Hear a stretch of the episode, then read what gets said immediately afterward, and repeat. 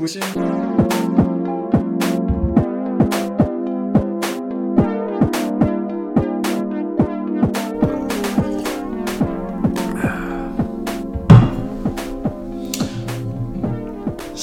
So yeah.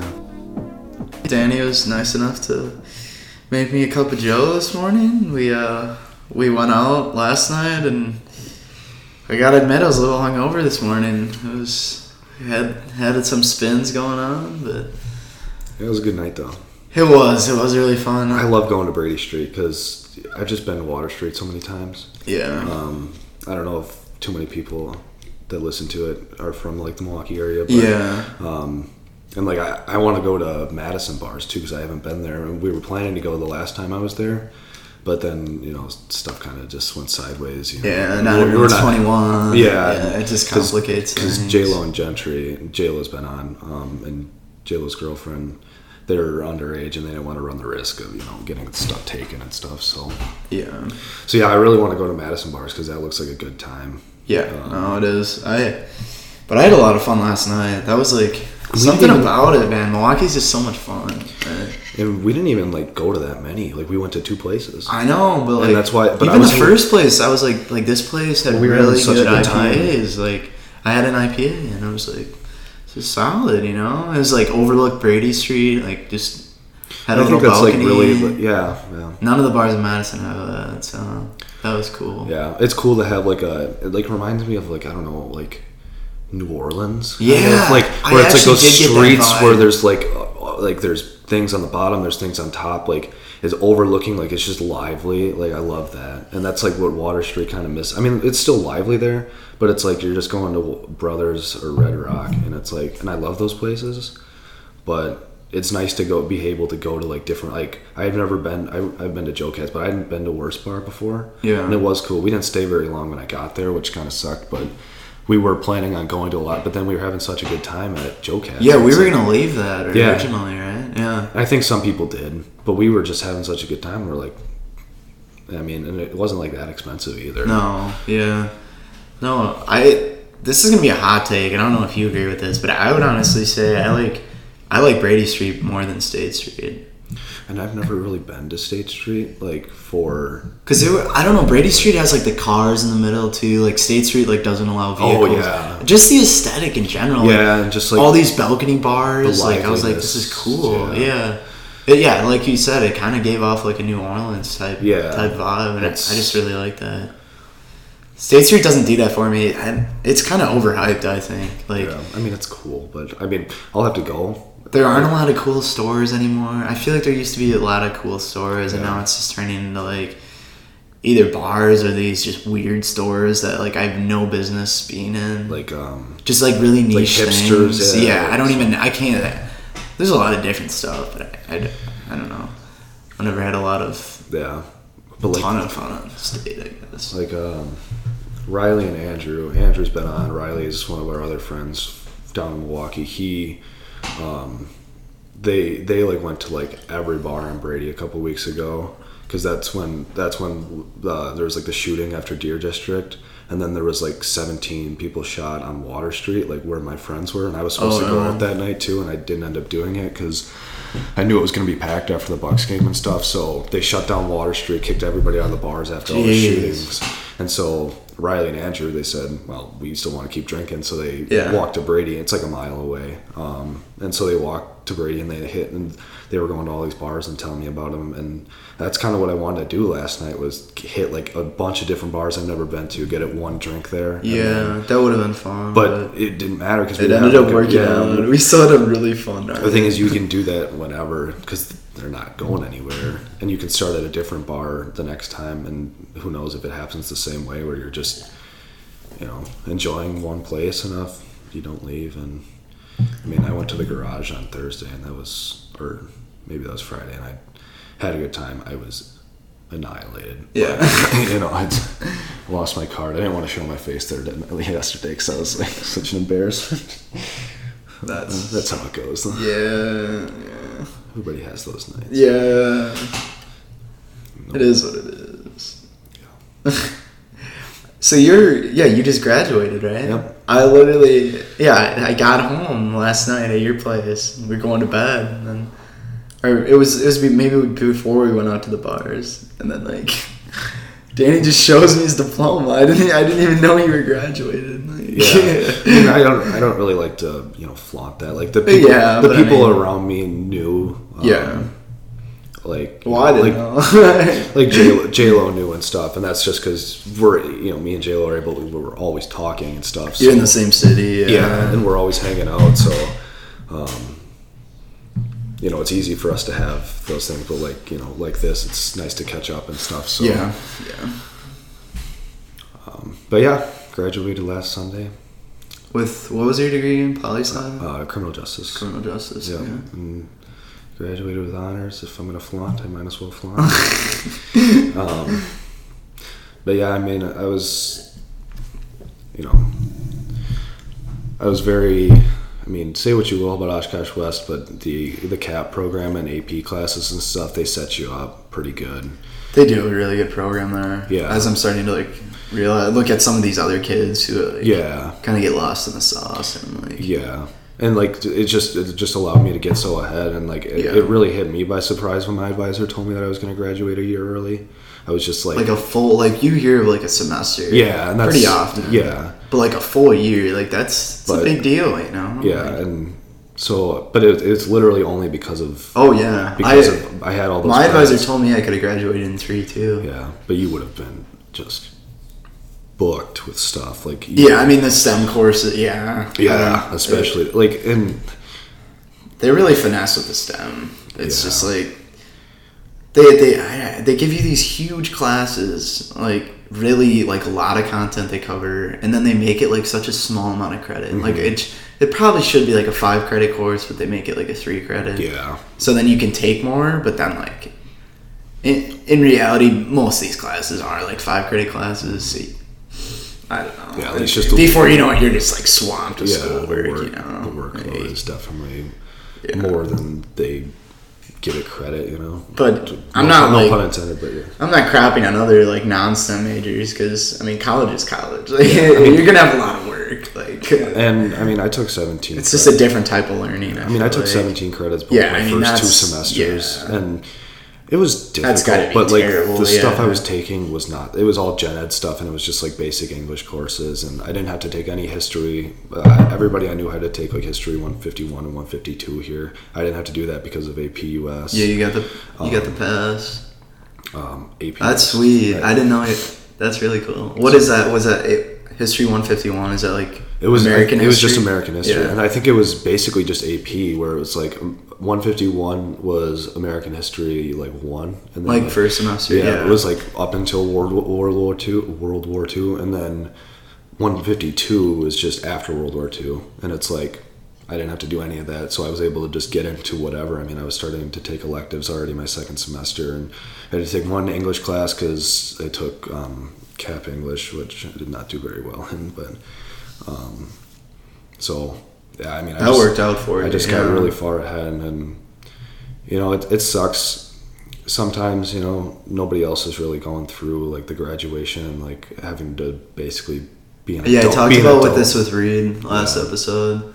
Just like the whole college experience, I like really had to think about if I wanted to graduate early. And Yeah, the the the like seller for me was just like I was like planning to go to grad school and like it's not it doesn't look very good if you like come out in three and then you know you don't have a ton of experience when you're applying to grad school. Oh, okay. So I.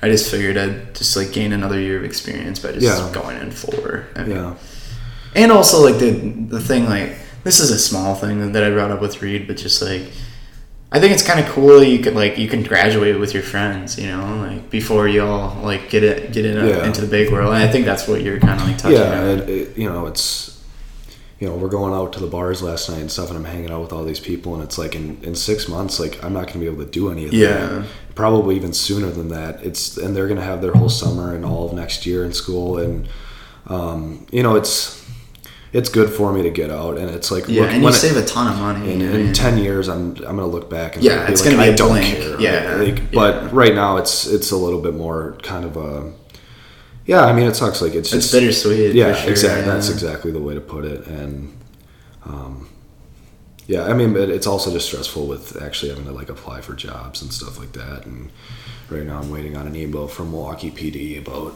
Um, Oh yeah, you said they're taking a while. Right?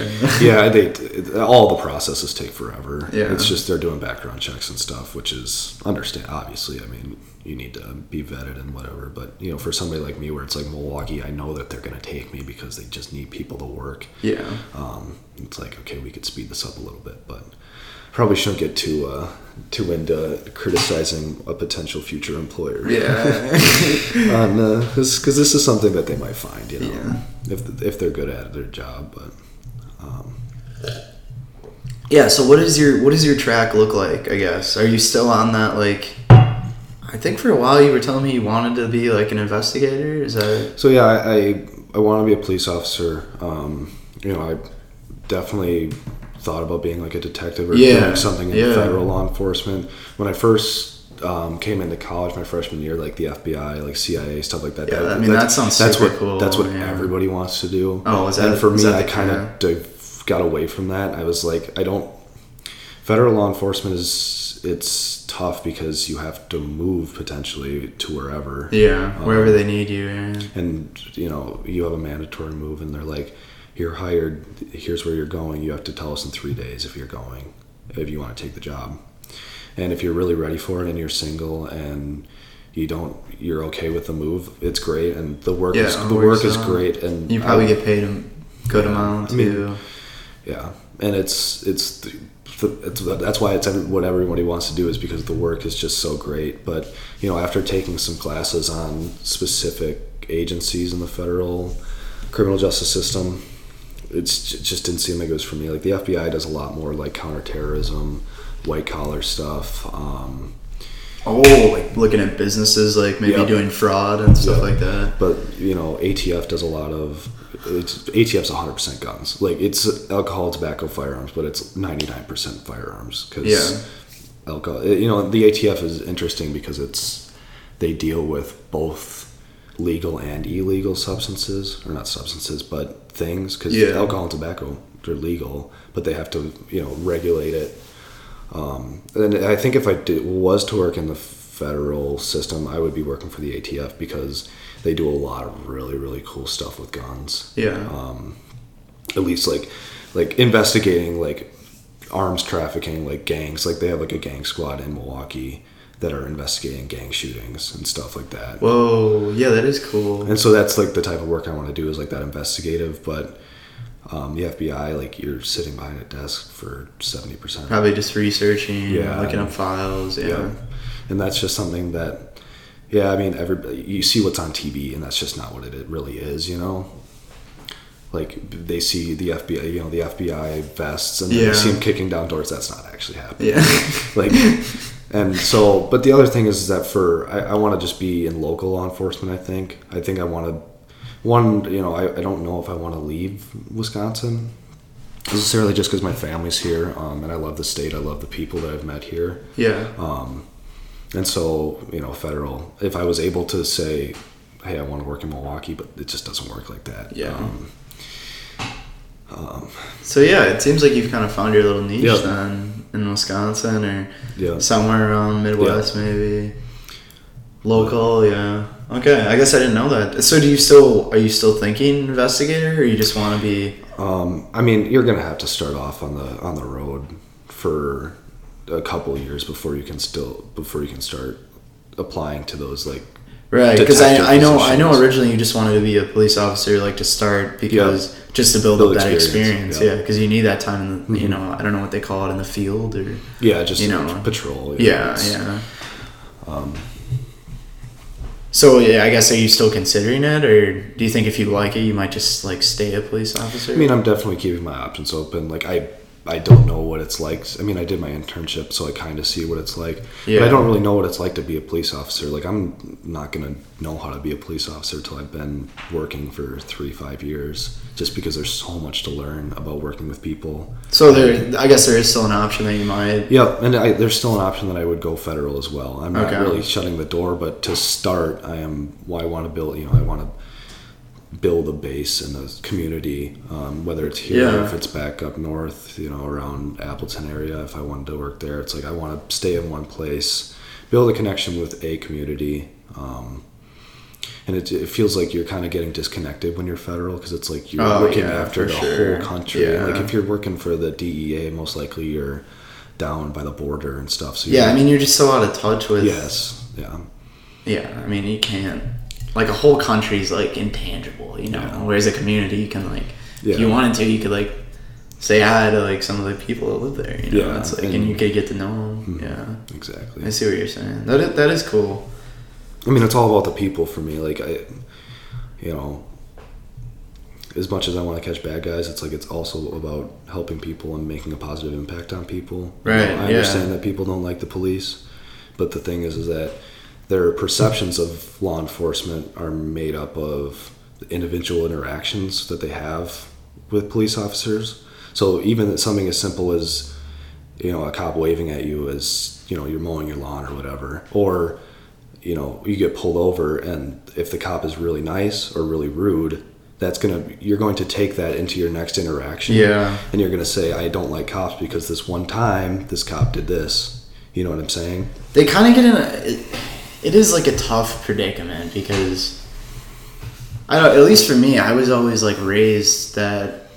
I guess I. It was weird. Like, I don't. I was always raised like I, I wasn't really raised that like oh the cops are here to like protect us and like help us out. It was always like. I got just the notion that like the cops, you know, they're bad and They're like to get you. you're gonna get in trouble if if you see a cop. So I like whenever you see a, I mean, this is for everyone. Like obviously you don't want to get a ticket, but like the first reaction you see a cop like in your rearview mirror is like, I mean, my my you know your blood pressure goes Yeah. through the roof, and it's like. I don't. It, you really gotta like. Should it really be like that? It's just like I don't know because like at the end of the day, like there are problems with it. I do see the problems, but it's like I think most cops are like you know they just they do want to protect you and make sure you're safe Mm-hmm. and like I mean it does suck for like stuff like DUIs like you get a DUI but it's like should you really have been doing that? Like that is like you are endangering yourself by doing that Mm-hmm. you know like so it's like just stuff like that. It's just yeah. I mean you kind of have it coming to a certain extent like with like a DUI for example. Yeah or like- domestic violence as well. I mean in, those are things that you can turn your life around to. It's not something um, irredeemable.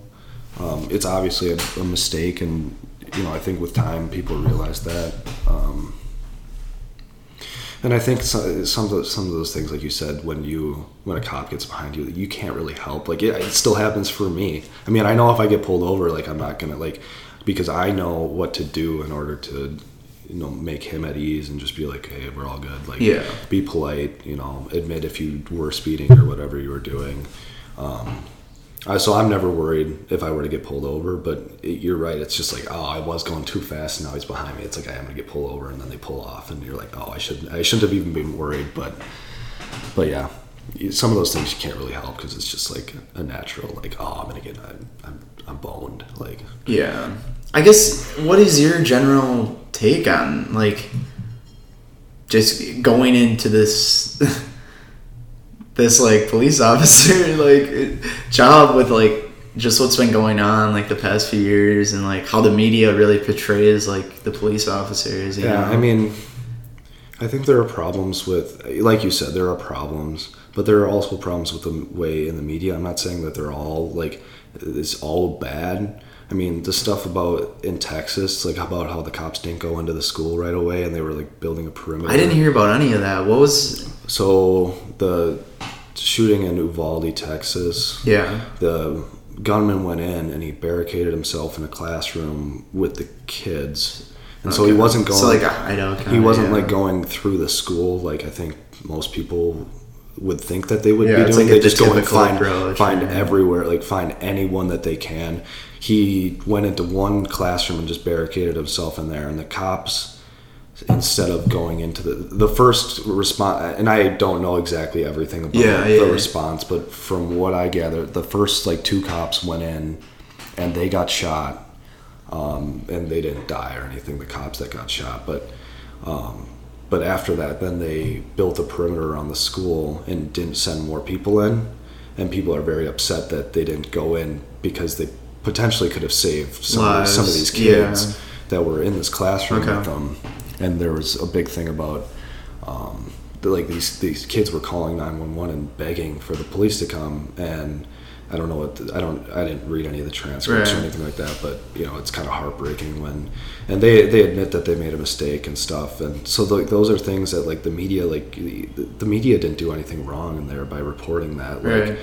um, you know the cops did make a mistake. Um, but I think some of it is um, you know they're the cops aren't out to get you and they're not trying to violate your civil rights and 95% of them are not like racist. Exactly. That's the thing that I have a problem with about the media with the cops is that a lot of times I think yeah people get this idea because the media I mean it's catchy right? Like people listen if like you see a bad cop that's you know there are racist cops. I mean that is a thing. But like Derek Chauvin. they blow it up. Like when a cop's doing his job well that that's not as no one wants to see Yeah. that I mean that's that's how it should be Yeah. right that's nothing nothing's entertaining about that but it's when oh you get this racist cop you put it you know you put him on a pedestal and you're like he's all- yeah and then everyone wants to watch and then Yeah. I think people get this misconception where like all cops are bad and like I've you know being in Madison, you know, it just it, I don't know. It, it, it seems to be like more more so than that in Oshkosh, but like man, like I'll go to like some like club events and it's like you bring up a cop and it's like the oh I hate those people. All cops are bad, and I'm like I, don't- I don't know what to say. Like I you know I got guys like you and like other people that want to like become a cop, and I'm just like dude like. You know, Well, it's just like and it's- unfortunate. Like, it's all about those interactions I was talking talking about. Like, there are like millions and millions. I couldn't even put a number of interactions between police officers and civilians in a year. That's that's traffic stops. That's you know, hey, there was something that happened out here. What did you see? Yeah, Those I are mean, all me, me and my friend were even skating like a few nights ago. He's he just like came by. He's like, you can't like skate on campus. You know, I mean, that's just like another interaction. yeah, like that is an stuff like that. interaction, and he probably even wrote something. I don't know if somebody called that in or if he just saw it. Yeah. He probably had to write something in his computer. Like Really? he, he had to make a call because I know this from my internship. They make a call in the thing, and then they say, "Officer observed, you know, two, you know." College, you- college-aged kids skating, and he advised them that that was against the that they were not allowed to do that, and they left that's crazy. and then that's all it is and so that they put that in there to prove to show that they are having interactions with the public because that's Oh, what 'cause that- really? that's what it is is that like people people say like ticket quotas ticket quotas aren't legal in the state of wisconsin you can't go out and actively look for things to ticket for like but what a department can do is they can say we want you to increase interactions with the public which technically will lead to more tickets, right? yeah, well, not more tickets, but more people being pulled over for ev- anything Right. expired. I mean, that that creates that creates It's kind of an interaction. bit, yeah. yeah. that creates an interaction, and you're able to be visible and be a deterrent in the community, um, and so that's what it is. Is that it's interactions and. Like you said, they don't get all of those interactions where the guy's just being like, "Hey, you're, you're technically not allowed to skate on here. Like, if you can just go back." I don't know exactly what he said. yeah, that, and that is what happened when he just left, and it was and that's yeah, that's not reported and i think that's what's kind of overlooked is that they see all the really really bad things and they attribute it to all police officers and, and they are in a tough spot because they're under constant pressure to be right and to do something right? It's do something but don't do it wrong. Otherwise you're going to be you know blasted and they're going to be calling for your head and for you to go to prison and stuff. So it's like there it's it's a tough job. And i understand that people don't like cops but that's part of the reason i want to get into it is that you know if i can just have an interaction with somebody where their perceptions are even slightly changed about law enforcement like maybe slightly more positive. yeah you know, that they can take that back and when so when somebody brings up cops and they say and somebody says oh i hate them they said well one time this guy was really you know polite and he really helped me out or whatever like that's just what i want like you know obviously I- like i said i want to catch bad guys and stuff but you know part of the most of the job is just being there for people. Um, they're not coming to the police. They're not having their best day. You know, they don't. You don't call the police and say, "Hey, I just want to let you know I'm having the best day of my life." It's, "Hey, my husband just beat the shit out of me." Yeah. And you know, I don't know what to do. And so, Yeah, husband or wife. I'm not saying that domestic abusers are all male. Yeah. Yeah, it, I, I think it is tough though because, like like you said, I mean that is your job, you know, to keep everyone safe and like, I mean th- this is kind of like an extreme thing that like would like, well it seems to be happening more and more with the shootings, but like it doesn't happen like on a typical like officer day with like even this like shooting for example like, you know they you know they they, they waited outside they didn't go in but it's like. I mean, you, you, you really got to put yourself in these guys' shoes for a second. Like, I know they've had like all this training and stuff, but like, I mean, you got you got a guy with a gun that like wants to kill people. Like, no matter who you are, like you're a human and like your adrenaline's rushing, and like you're just on edge in general. And like to Yeah. make like a decision like that is just very you know like Well, some of that came from uh, people do make mistakes. I mean, everyone's human. I mean, that's that's a hard thing to deal with. Like you, your life is you're putting your life at risk. You Yeah, know? and I don't think that all of the cops, all of the cops in Texas necessarily were like, "Oh, we're, we're, we're afraid about our safety." I think it was more of an administrative decision. Right. Yeah. Even if it comes down to that, Um, you know, it's just like, and even from the administration, like they're still on adrenaline too because they're like, this guy is trying to kill Yeah. like our community. You Yeah. know, it's like, so I don't. Whoever had to make that decision, you know, it's just, Yeah, it's and that's just an ex- one example. You know, a lot of this other stuff too, Mm-hmm. like. You pull a guy over, like you I don't know, anything could happen. You know, you never really know, and you gotta, you well, gotta. the thing. a lot of decisions are like I feel like very like you don't have a lot of time to think. Like, you- Exactly. You, just got Split to seconds, yeah, yeah. and like And that's the thing is that tough. people are always in, when they're talking about it, they're like, "Well, why do why do these cops always go are so quick to go to their gun?" And it's like because it's. And I'm not saying that that's okay and that you should be thinking like, "Oh, I can be constantly shot right now. Like I could be shot right now." But when they're walking up to a car, you like that you pulled over, you don't know who this person is.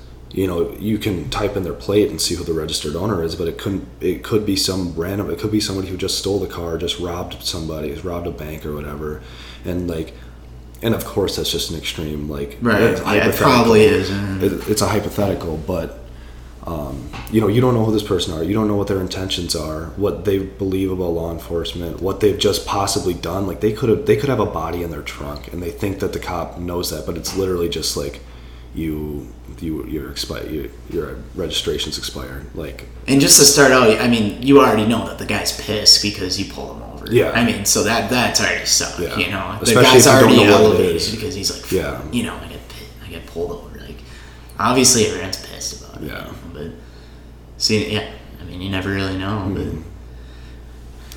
I don't know. I, yeah, like just- like we've acknowledged, there are problems with it, um, but and, and for the most part, like you're talking about in Madison, how about there are people there. I ever I don't think I've had to tell somebody like I don't think I've had to lie to somebody about what I want to do or what I'm studying. Whenever somebody at wherever, um, you know, if I'm just on campus or if I'm at a party, whenever somebody asks me what I'm studying or what I want to do, like I've been honest and everyone's like, "That's awesome," that's cool. which is Yeah. which I didn't know if I I didn't know what to really expect from Milwaukee. I guess I kind of was under the impression that bigger city, kind of like Madison, more liberal. Um, so I thought there was going to be some people that were like, no, like you, like get out of here, like I, I, Right. don't, I don't like cops, like stuff like that. And people will give me shit for it, but it's all playful. Like Yeah. even my own friends, like just kind of joking. yeah, it's they're just they're just giving me shit because I want to be a narc, but Yeah, I don't, that I don't know. It, it, it's interesting because it's hard to say if you come if you were to like go to Madison. I don't. They, they don't have criminal justice in Madison, right? But like, And I would've if you were to say like you wanted to be a cop in Madison, like, I honestly wouldn't be surprised if you get some lashback. yeah. Like it's it's very different. But it's also very, very hard for somebody to just straight up tell you, like. I think I think that's the thing. They maybe they wouldn't say it to your face. And the thing is, is that, like, like I've already said, like I know people don't like the police, and people are going to tell me to go fuck myself plenty of times. Yeah. And, like, uh, and You gotta just, get used to You just kind of have to be like, you just have to be like, all right, have a great day. Yeah. I Like- mean, what else can you say? Just don't let it get to you. Yeah, You know? I mean- like, If you care about what everybody thinks about you, you're never going to be happy, right? right. And I mean, you know what who you are too. You know you're doing it for the right reasons. You're Yeah. not like you said. I mean, you're not trying to like you know Yeah, ruin someone's day. I mean, No, absolutely not. I mean, Yeah. that's part of the job. Like, you do have to drive the speed limit technically, or within reason. yeah. Like, I'm not going to get into what I would do because potential employers, but um, yeah, you you know who you are and you know why you do it and who you do it for. Um, And that I feel like that's that should be all that matters. You exactly. know. You just kind of have to take some of those things in stride. You know, there's a guy. There's a guy in Mequon um, where I interned with the Mequon Police Department um, for a little while, um, and I just did a bunch of ride-alongs, and they would they just told me about. And there's a guy who he works at the hospital or something like that, and he'll walk to and from work, and then he was he always like tries to like jump out at cop cars when they're driving, and so whenever we see him walking, we're just over basically over in the next lane, so that he'd have to like sprint across the road to get in, you know like he's not actually trying to get hit, but he's just trying to mess with the cops. And Yeah. one time, um, one of the cops was just like parked in a parking lot doing some paperwork or whatever, and like the the guy like came up to the window and like just flipped her off for no reason, and she just goes. Like just waves at him. It's like that's like you just kind of have to be like okay, like like strange, like Yeah, definitely. so. But like, yeah, how was the?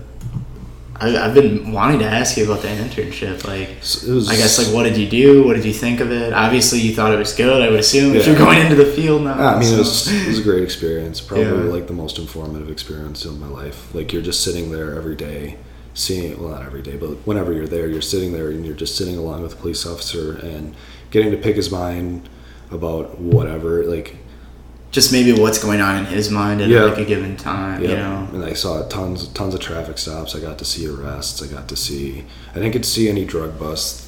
Mequon is pretty big about trying to like get drugs, but like they're big, like big traffickers. Like they just sit on the interstate and they try and get people that are bringing drugs up to like Sheboygan area because I forty three.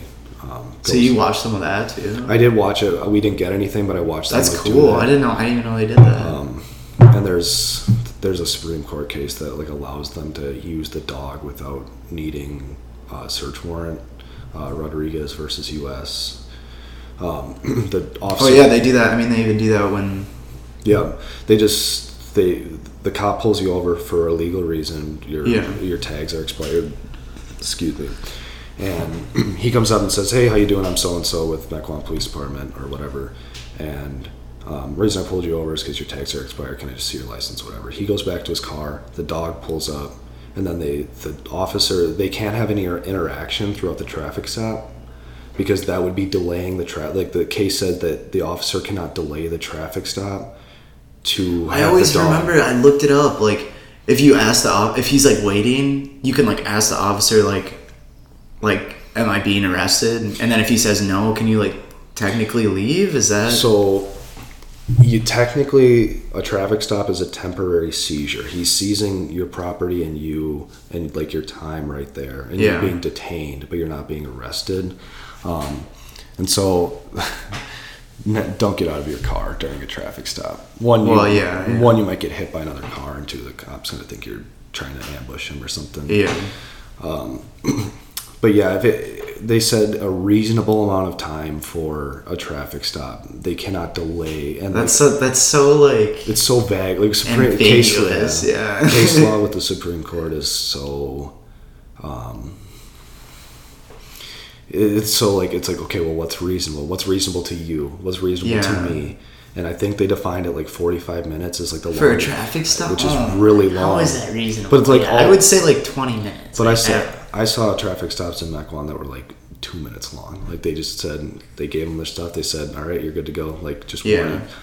Yeah, I didn't see too many people getting tickets or anything like that. Like they they read a lot of warnings there, and that's kind of how I and I like that. I'm kind of very much a hey, like you don't really, like, you can make a mistake, you can speed, um, and you can get warned for that. You can't get cited for it if, if you're going fast enough, and I think that you, you know, weren't just making a mistake. But like for stuff like your brake light being out, it's like how are you supposed to know that? Yeah. Like that's something that you should just be warned about. They have these things called 10 day um, correction notices, which are technically tickets.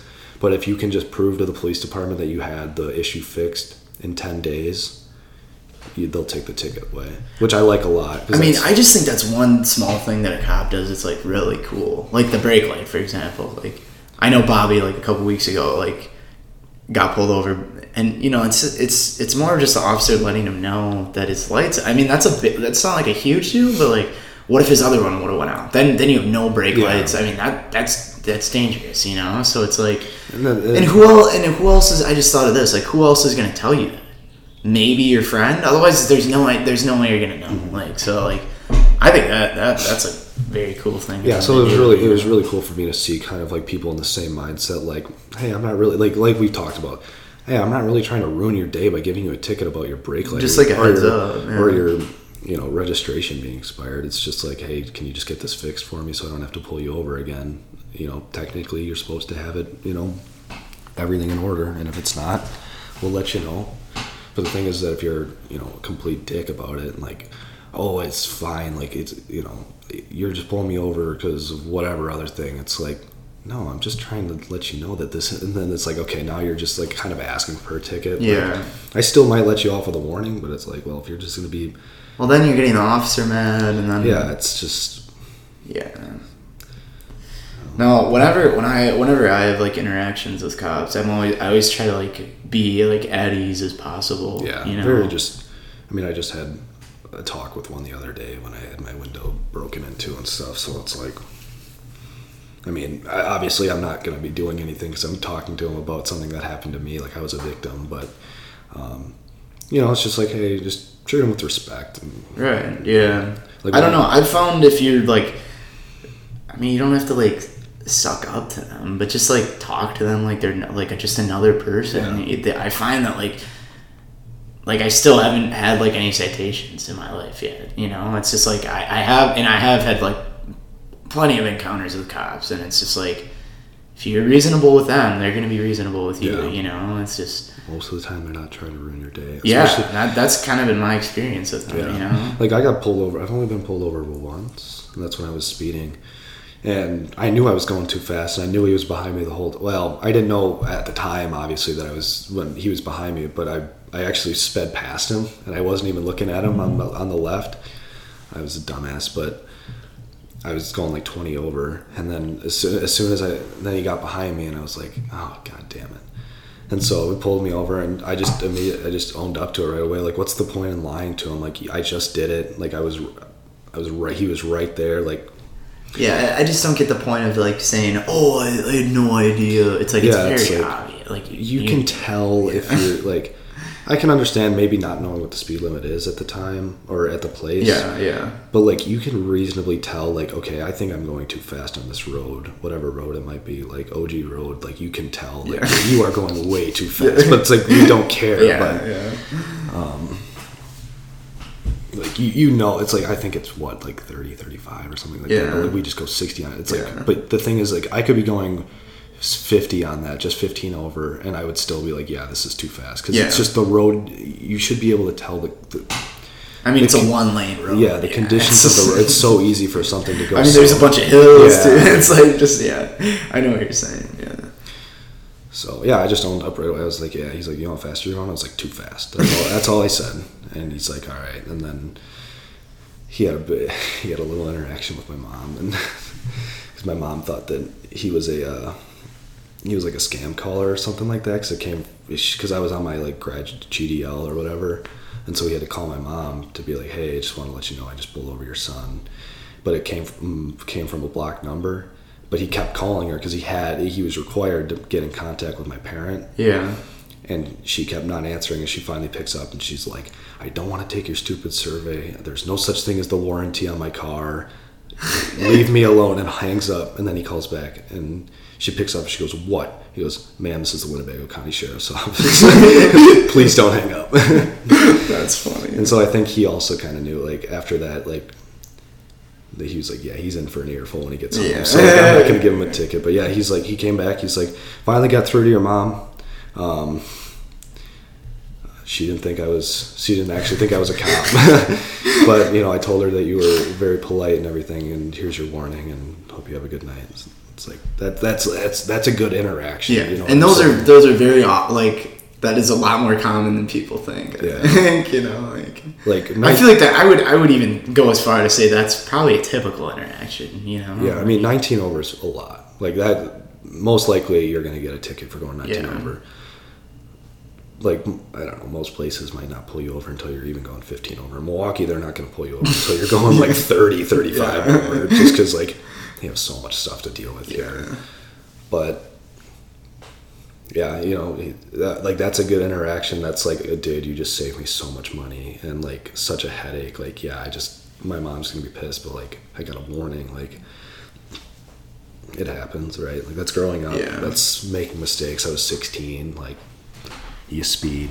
You know, you just got your license and stuff. So One thing, yeah, one thing I did want to talk to you about. I know we talked about this a while ago, but I kind of forgot. Like, so let let's just say like for whatever reason, like a cop like wants to search your car, and I, I know like I know Stelflug. Stelflug is was our uh, AP like government and politics teacher in high school. Like absolute G, like super cool guy. And- super smart too. yeah, and like he like you know we obviously go over the Constitution, all the amendments and stuff, and but like it would it was cool because like he'd he'd like apply it to like real world stuff, and this was like one of the examples. Like he got pulled over once, and the cop asked like like can I search your car, and he I mean he didn't have anything illegal. He's a high school teacher, like he's just a dude, and like he for whatever reason he just like he was like no like because i mean he really does like you know he's a, a ap gov teacher like he loves Big on his rights. yeah yeah he just wanted to like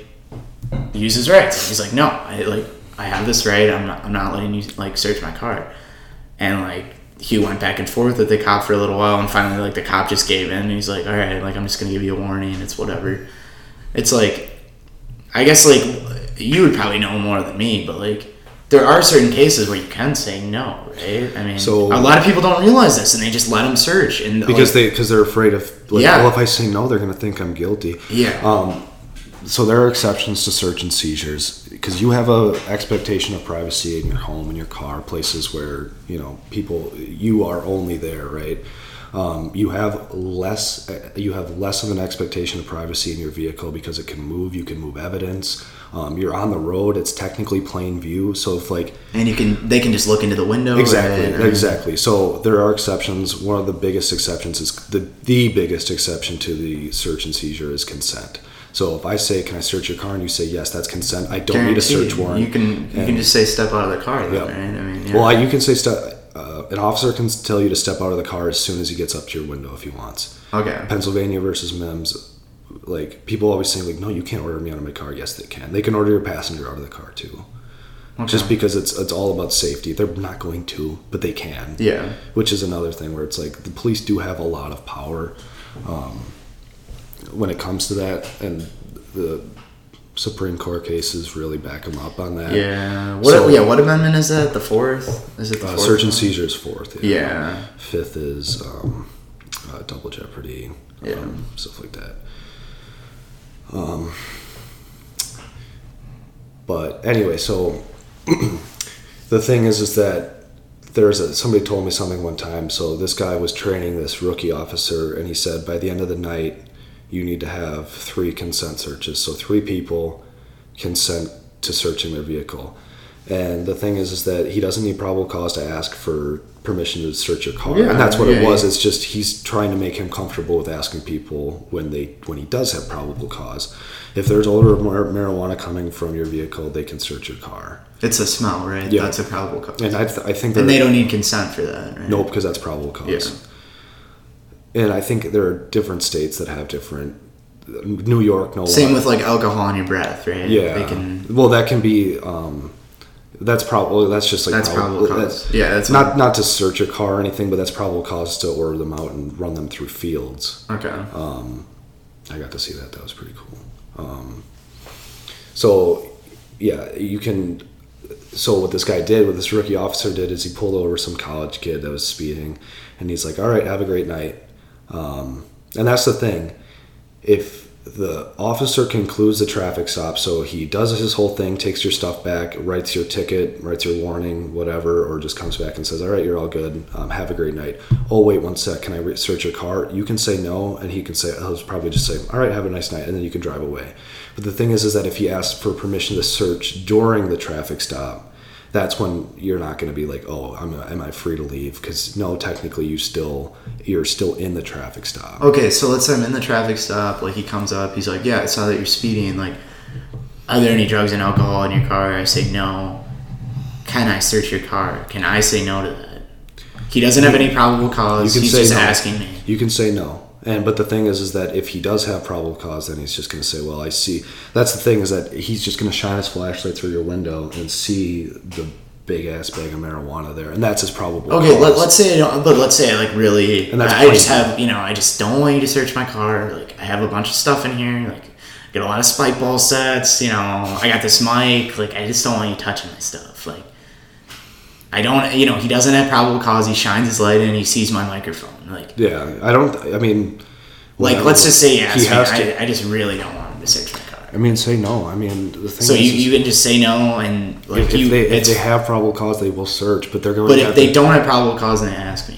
the thing is is that they're going to have to prove they're going to have to write it in, in what wherever on their report whatever they're going to have to write what probable cause they had and if it's not like say okay so say you had like a small thing of marijuana in your car but it was not visible. There's no way he would have known. There's no way he would have smelled it which he probably could smell it if it was not like in like a container. Right. Um, he's gonna and he says "Can i search your car? Like i saw this whatever. You say no. you say no. He says well i saw this. I'm still going to search. He's going to have to put in like words what his probable cause was to search and if Yeah. a judge says that that was not enough they'll throw everything out Okay. so it just kind of depends on and i think But if you say yes, you're screwed because because they, they're going to so no you, matter you lose the trial automatically I- I- you know, exactly. I mean- yeah. if you if because you consented. because if you didn't have probable cause, see that's when I think like people like don't like a case like that. Like there's no way that he would have known, yeah and but you said yes. So he's like, you know, afterwards people talk about it. It's like, dude, if you just would have said no, like Yeah. you would have been fine. And it's just like, But getting back to this, the one story. So what this officer did was he pulled over the college kid. and He said, "All right, have a great night." And then he goes, "Wait one second. You wouldn't happen to have any weapons of mass destruction in your car, would you?" And the guy goes, "What?" He's like, "You know, like nukes, like stuff like that." And then the kid's like, "Dude, it's just my mom's Nissan." But he's like, "Do you mind if I search?" And he's like. Yeah, I guess. And then so he searched it. There was nothing in the car. but, he got he got his he- trigger. he got his That's thing. so funny. and then the, and then his FTO was like, okay, real funny. All right, do it real next time. Like, so, but that's what I'm saying is that if he if that kid would have said no to the weapons of mass destruction thing, he just would have been like, okay, well, have a nice night then, because the traffic stop's been concluded by then, and he can just drive away after that. Now you're no longer in a temporary. You're no longer detained because the traffic stop is over. right. But if it's if he comes up to the car and says, um, Which is what usually what happens. yeah, it's they do it with, and so and they they really they they are like they try to like slip it in a way that you don't recognize it. I feel like Yeah, you I know mean they're good. They, they work with people all the time. They Yeah. know what works, especially for like. See, I feel like I I, I just want to like tell you know like you know educate the listeners a little bit on this because And like this might come back to bite me because like cops don't like when people tell tell them like the like what they're trying to do and how they're how they're gaining access to yeah. um, their stuff. But But it is important. I mean, you're recognizing that like citizens have am- rights. You I know? am. I am. I am still looking out for people. Like, Yeah. I'm not looking out for you know cops that want to get drugs and stuff. Like, um, I mean, if you're smuggling meth and fentanyl and stuff, you're kind of Well, you're kind of a That's just. I, I mean, yeah. and those for are the people. and those I- are the people I want to get. But it's like this college kid that's got a little bit of weed, like it's legal most a lot of places. Like that's not my that's not my concern. Yeah. And that's just that's just a discretion thing. That's just a personal opinion. Like all these cops have their own opinions on these things. Um, and you know, some of them might care about the weed. You know, one officer in Mequon pulled him over, and he had the he could smell weed. And this is what he said. He said he didn't want to acknowledge on his body cam that he could smell weed, but he's like, "Hey, I know we're, we're pretty close to legalization here, um, but just clean up your car because somebody could." So if he would have acknowledged it, he would have had to search. Is that what you were saying? Or- He wouldn't have had to, but somebody in is in the administration might have said like, "Oh, if you could have smelled it, why didn't you search?" Right. right, right, right. Like, Okay. and some and some like sergeants might be like, "No, you should have you should have searched because there was weed in that car." Right. Yeah. t- Like, like you said, didn't. it's just kind of discretion of the Yeah, person. and there was another case where there was a domestic violence thing, um, and they were in like a hotel room and they had a little bit of weed in there, and he logged it into evidence, and he came back to the car after and he's like, "I should have never asked." She, said something about the weed. And he'd said, I should have never, like, I should have just said, okay, whatever. Like, I shouldn't have taken it as evidence because now somebody's going to want me to write.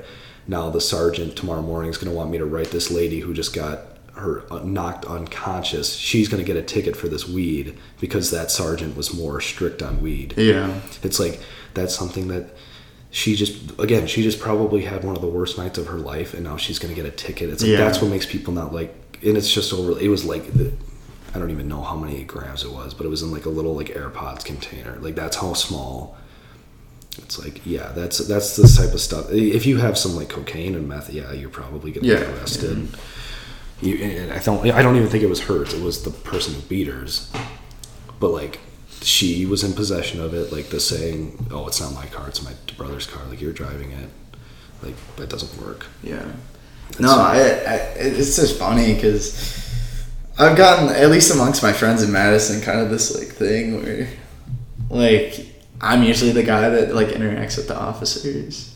Like when they come, you know, we're drinking, being loud, whatever. Like I'm usually the guy that tends to go up because I think maybe I know my rights more than other people, or like people are too nervous. I don't really see it like that. I just like go up and like one one story I have is like we were like in the dorms freshman year and we're like being loud or whatever. It's past quiet hours, so like this this didn't even deal with the cop directly, but it was more just like for drinking. We like we are like drinking a little bit in the room and like yeah, I mean like in dorms that's a big deal. Like you can get a lot uh, into like a lot of trouble for drinking in the dorms and like you know like RA knocks on her door and she's like, "Oh yeah, you guys are being like really, like, you know, I purposely like, you know, so like we're we're like loud, we hear the knock, we like quickly like all like get quiet, we like is that an RA? Like you look through little people, you know, and you know, so we all like get out and we're like, who's gonna answer? I was like, I can just answer, like it's not a big deal. So right away, like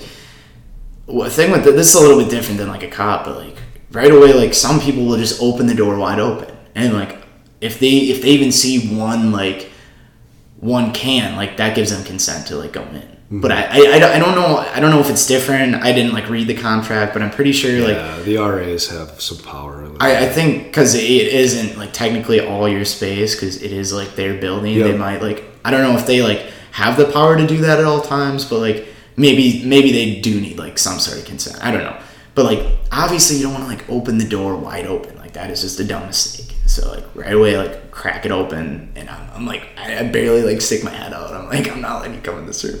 So like she's like I didn't say that. I was like, "Hey, how's it going?" And she's like, "Oh, like you guys are like being really loud. Can you just like keep it down?" And I'm like, "Yeah." She's like, "Can I actually like come in?" Like she just straight up said that, and I'm like, "No." Like, what give like? And I, I, I, I was like, I was like mad at this point because I was like, "What gives you the right to just like come in?" Like we, we were just being quiet. Like I told you, we'll like continue to be quiet and like. and just she- just you being loud doesn't give them. yeah, exactly. I was I was annoyed. I was like, she really gets these kids on this because like they probably just say yes Because they don't wanna because they're scared or whatever. And I was like, no, like this is my right. This is my room. Like we're just being like we'll promise to like keep it down, but like you're not coming in this room. And she's like, okay. She, probably, she probably didn't know how to respond to Yeah, that. she probably- she probably hasn't had a lot of people that have said just like straight up said no. Yeah. it's more like, well, do you really have to? But then that looks more eh, than just saying no, sorry. Yeah, and I don't. Yeah, like We you said, really- I don't know if she was taken aback, but like I closed the door and She probably didn't know that if she could, like, Yeah. it, if if she could have, because she could have gotten in a lot of trouble too. I'm, I'm sure she would have Yeah, because if she could have smelled weed, I don't know if that would have probably right. Yeah, give her give her like, oh, I smell weed. We're uh, we, we're gonna come in, or we're gonna call the police and they're gonna come in, or something like that. But But you know, yeah, obviously I was just trying to like save my friends from like getting ticket. I mean, no one like college kids are broke. Like we, the last Yeah. thing we want is another ticket, you know. So it's like, yeah, we had. and I said, you know, I say, you know, it was just, it was just cool. Close the door and you know, let's save some friends my money by just like knowing your rights a little bit and like don't be afraid to say no if like. I mean, if it's like if you know like it's your property and like you for whatever reason like you don't you just don't want them like searching, you know. Yeah, they're gonna have to. If they have probable cause, they're gonna show it at some point, and there's no harm in making them, you know, calling their bluff on just the consent, you know. So yeah, we had a bunch of stuff like that happen in the dorms, and like there was one time where I, I think I, I think I was there, or maybe it was they had come back, but you know, my friends and I were in our room and so, like somebody who doesn't even like who didn't even like live in our place. Like the RAs knocked on our thing on our door. And like she I don't know she was not not having it. She just opened the door and say yeah come on in. It's like you are like, and then so we like literally like because like our rooms are like set up different than the ones in Madison. Like ours were like I don't know no you never saw my room but like there's a door right here and then there's like a hallway and then like there's three rooms. So it's like a suite. Um, and we were like in this room over here. So like from that moment that that girl opened the door and let the ra and a police officer we had to hide all of this stuff. And then they just like walked in they looked around and then they left. Like the cops didn't care. They- Yeah. they knew what's going on but they're like as long as there was nothing evident and i i was so out of it that i was like I was like, wait, there was an RA here, and everybody was like, yeah, that's why we just hit everything, and I was just like on my phone or whatever, and I didn't even realize that like a cop and an RA walked in, and like that they were like scrambling to like hide stuff, but like Yeah. it's like that's the type of thing where it's like give us some time to like don't just open the door and let them walk in. Because Right, because yeah. that's what they will say is like yeah this girl opened the door and let us walk in. Like that's consent. Yeah, exactly. so yeah it's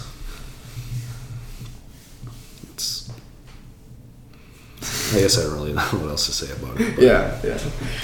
But yeah, I guess yeah, consent is consent is the biggest one, and then plain view, which is just like being able to see, like if they see a big brick of what looks like cocaine or like has the appearance, like has the qualities of, co- of cocaine in the back seat of your car, that's con- that's Yeah. probable cause. Right. Even if it is just a, a literal brick that just Yeah. looks like white and powdery, like they can just they're like that has the appearance of cocaine, and they'll be able to put that into words, and a judge is going to say, yeah, that's fine yeah, right. because it looked like it and they'll have it on body cam and stuff and that's the thing about body cams is that it really actually helps the police more than it like i mean people think that they have body cams to like placate protesters and um, you know people that don't like the police it's like it actually really does help them because then they know that like you'll know that if you're being honest like about things like people are going to get behind you right like if if i saw what looked like cocaine and, and i showed that on my camera somebody else like I'm, I'm not making that up like that helps me and i can i can use that as visual evidence of here was my probable cause and uh, whether it be a jury or a judge they're going to be like yeah that's so Right. like people always think that like them recording the cops is going to like like i mean it, In some cases it might, I Yeah. But But like all, all the cops always just say like when they say like oh just so you know you're being recorded the cop like whenever I see this on like YouTube or whatever it's like the cops just like yeah you're being recorded too. Yeah. it's fine like it's okay. Yeah. it's just kind of funny. People people react really weird around cops. It's just kind of like that that nature thing. Like you're just like you think they're gonna get you in trouble and stuff so then they do weird things and Yeah. it puts the cops on edge when they do like weird stuff like that like not even not recording but of course it puts you on edge like you're like oh god like one of these people that Yeah.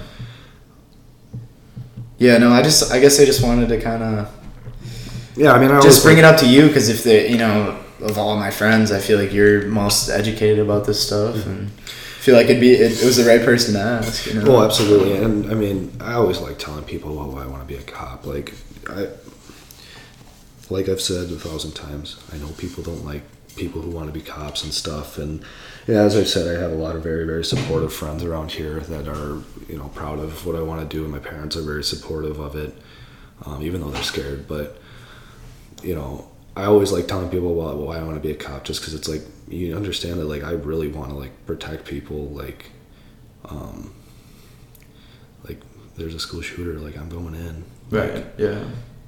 It's it's definitely like a, a purpose thing, like, like I said, like Well, that's what a job is all about, right? I mean, you want to you want to have a purpose. Yeah, and this is this is the main reason is that like you know JLo and Andrew who've been on the podcast like I have I know a lot of business majors around here and stuff and it's like I just like talk to them sometimes. I'm like I don't know how you guys are going to be able to do what you do. Like I can't sit behind a desk and just crunch numbers and move money around for other people. Like that's just I don't and I'm not and obviously I'm not trying to say like what they're doing is not important or doesn't have purpose but for me going home at night like I just feel like I would just be so like not unhappy, but like I just I just know that what I want to do as a police officer, like I'm gonna be able to go home, Yeah. even after a shitty day. Like I'm still gonna be feel like what I did today was a good thing, and I like you know I help somebody. Like I'll just be able to pick small things from each day and be like I helped somebody, I did this, I gave somebody a warning, like.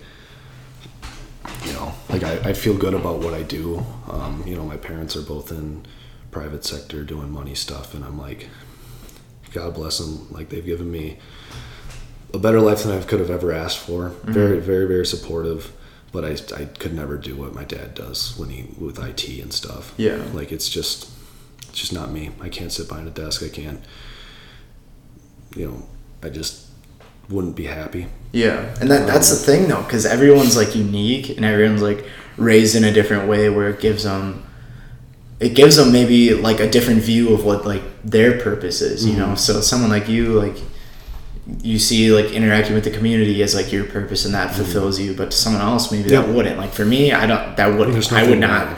I would not be fired up to do that. I guess, but like you know, for me, I have like the purpose of like I'm, I want to be a researcher, and that's like a different purpose. You know, I'm I'm advancing like you know just like mankind's knowledge while also like improve hoping to like improve the lives and make a difference in people's lives. Like Absolutely, and like I said, like I'm not judging Andrew and them. Yeah, for being Business yeah. majors, like, of course, it's exactly what you're saying. Like, whatever you want to do, whatever makes you happy, like, like just and that, that probably is the case for them. Know? a story my mom told me was that my mom was a huge piano player when she was young, Mm-hmm. and she she had um she had like offers to be like for full ride to go and play piano in, in college, and Really? her, and her mom said no, you should just focus on finding a job that pays well. So she was an accountant for 15 years, and she tells me she hated it, and it's like she's like one of my biggest regrets is that I didn't just follow what I wanted to do, Yeah. and that's why they're so supportive of. They're like.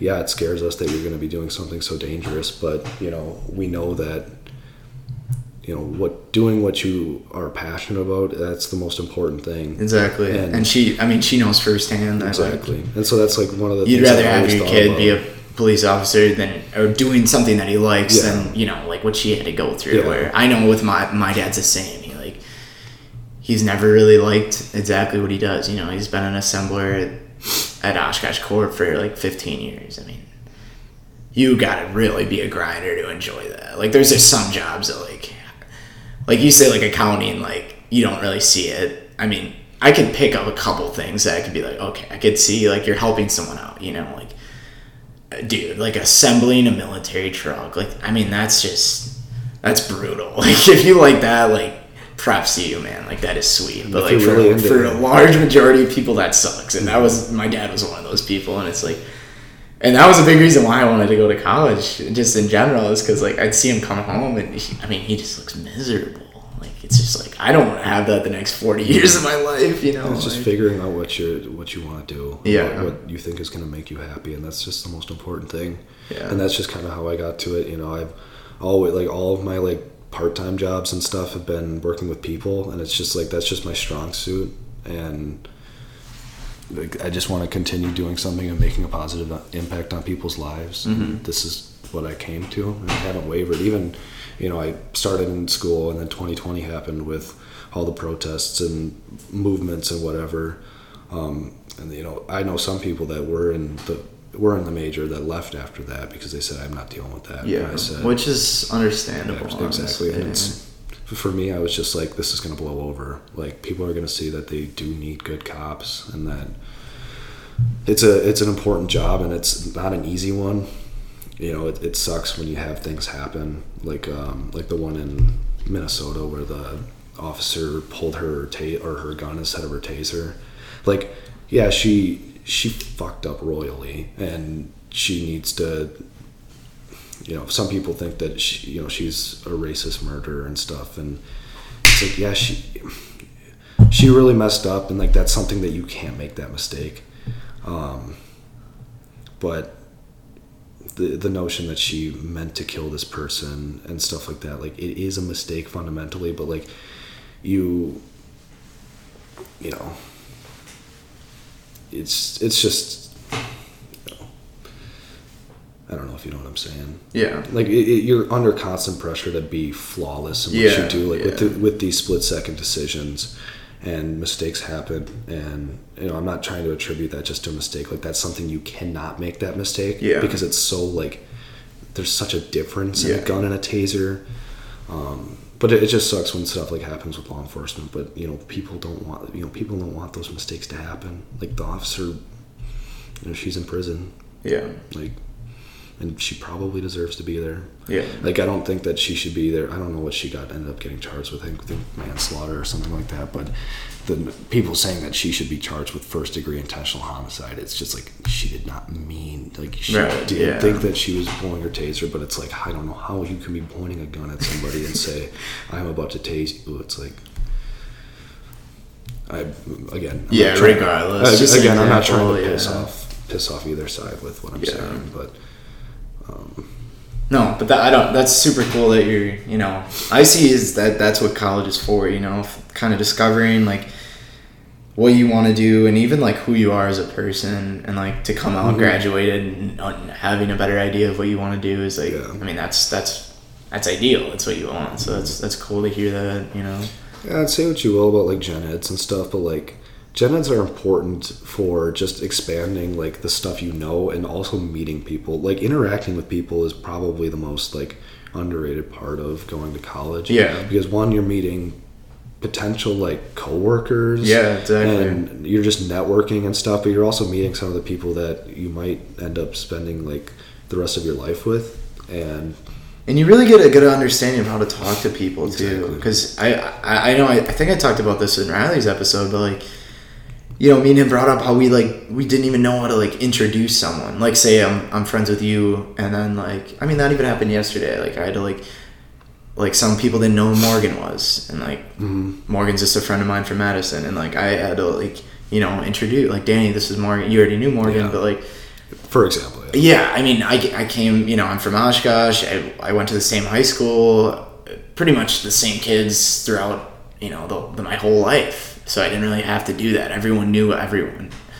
But then I got into college and I'm like, I'm with this random roommate and like, you know, it, it approached, like, I like start talking to Alex, a friend from high school. And then like Oliver's with me and I'm like, Yeah. wait, how do I do this? Because I've never had to do it. Like mm-hmm. skills like that, like are really skills Yep. you don't think about, but like college kind of like does Yeah, bring it, those it to forces you you know? out of a major comfort zone. yeah, just And it's not just bubble. Yeah, it's not just like the friend stuff, but it's like learning how to be a good roommate, like cleaning up after yourself, taking Yeah, responsibility like for that, stuff. Like, yeah. be like this is the first real step to being an adult. I think you can. I mean, when you it's a good intermediate balance. yeah, when I you get like. your when you get your license, like that's a huge step in being an adult and stuff. But like, there are specific moments in your life that really like force you to grow up, and going to college has got to be up there with like the most pivotal, I'd say. Yeah. Because and I'm not saying you have to go to college to grow up, you know. Yeah. Like, um, but like going to like living on your own, like going like you don't have your parents to cook for you, or Exactly, do your yeah. stuff. Like, it's huge. Like I remember my first couple of weeks. It was it was a. I mean I. They prepared me really well too, and I think that that's also something that you have to prepare yourself um, t- to be an adult and live on your own and take responsibility for your stuff. But um, you know, it's it's like you said, it's it's hard to do. Mm. It's but it's important and super. So it's just a really cool experience and I think yeah, I think it's a good teaches you a intermediate lot. Between you know high school and just being like similar to our parents with your own place and because you know I don't I don't know if I like coming out of high school I, I still feel like a kid you know? I still feel like a kid now like having you know my own place where I'm like all by myself assuming like I get a job straight out of high school like that's a big adjustment you know? You just Mhm. listed off a ton of things that like you kind of learn outside the classroom in college Yeah. yeah like, Well, it's- college it's- is a good in between because you still have roommates It's and- equally it's what you learn in the classroom is equally as important about what you learn out of it. Right? Yeah, the street smarts versus the Yeah. you know the book smarts. just like cause that's not like is learning like getting your degrees obviously like that's what the goal is but like that's not really what college is about like it's about that networking and um you know it's it's both it's what you do along the way is kind of how you grow up and mature as a person Yeah. and and like just and like like we've talked about like just finding what you like to do and what you're good at what you're not good at and that's all stuff that you learn both in and out of the classroom it's not just one or the other Mm-hmm. Yeah.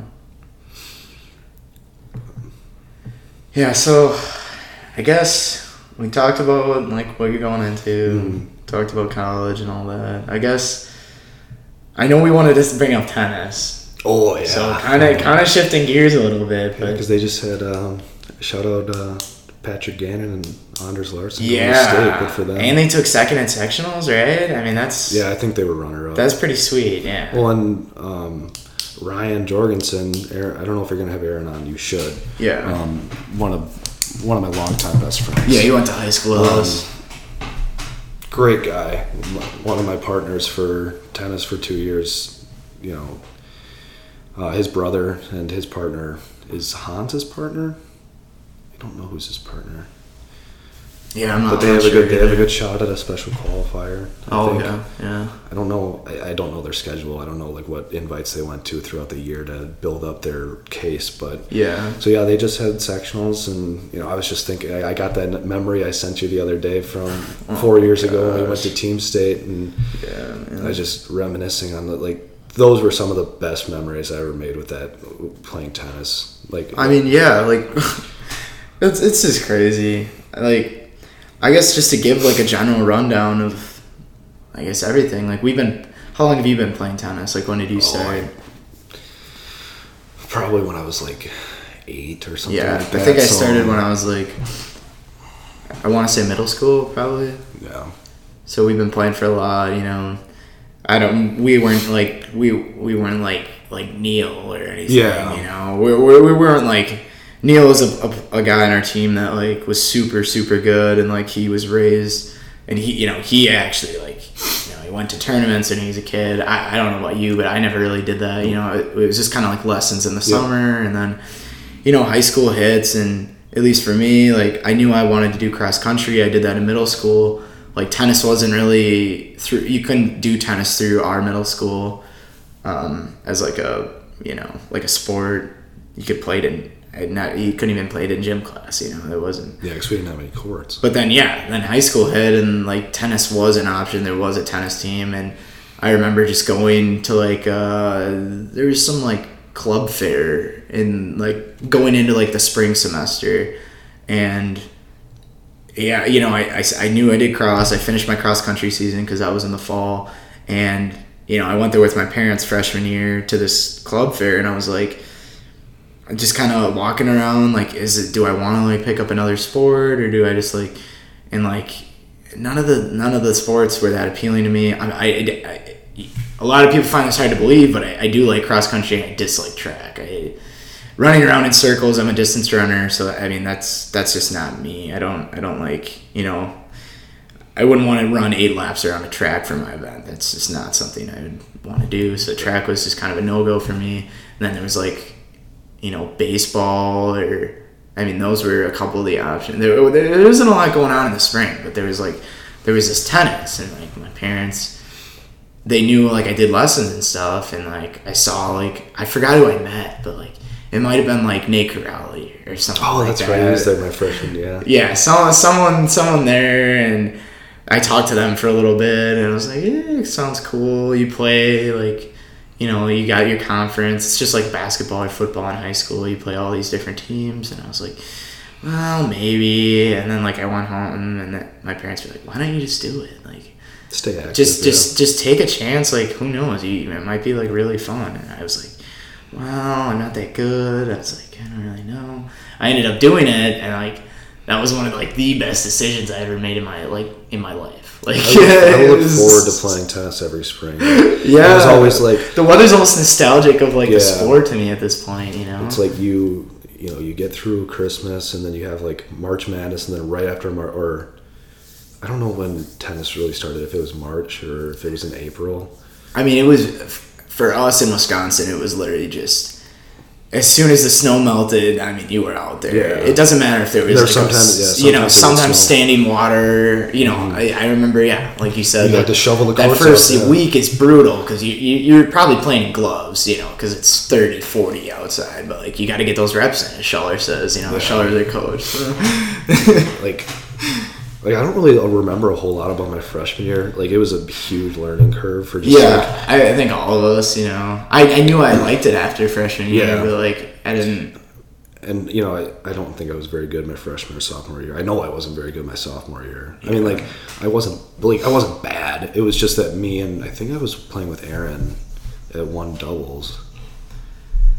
Yeah. Um. Just for a general rundown of how it works. So like you you you, they usually you usually have like dual meets. So you'll and the dual is usually like another team in your conference. So like another team, for example, is like Appleton North. So like they it it switches off every year what like court you play on but like let's say this year like they come to us so they they come to our courts we play them and it, it it's like a team a team like base thing so like you play your match let's just say like i you know i played singles so i play my match and yeah you play your match. Let's say i win. That gives us like a one point for the team. And so you so at least for varsity how it worked was you'd have seven you'd have seven teams. So or like seven different so you'd have four singles players on a team and then three three sets of uh, doubles players.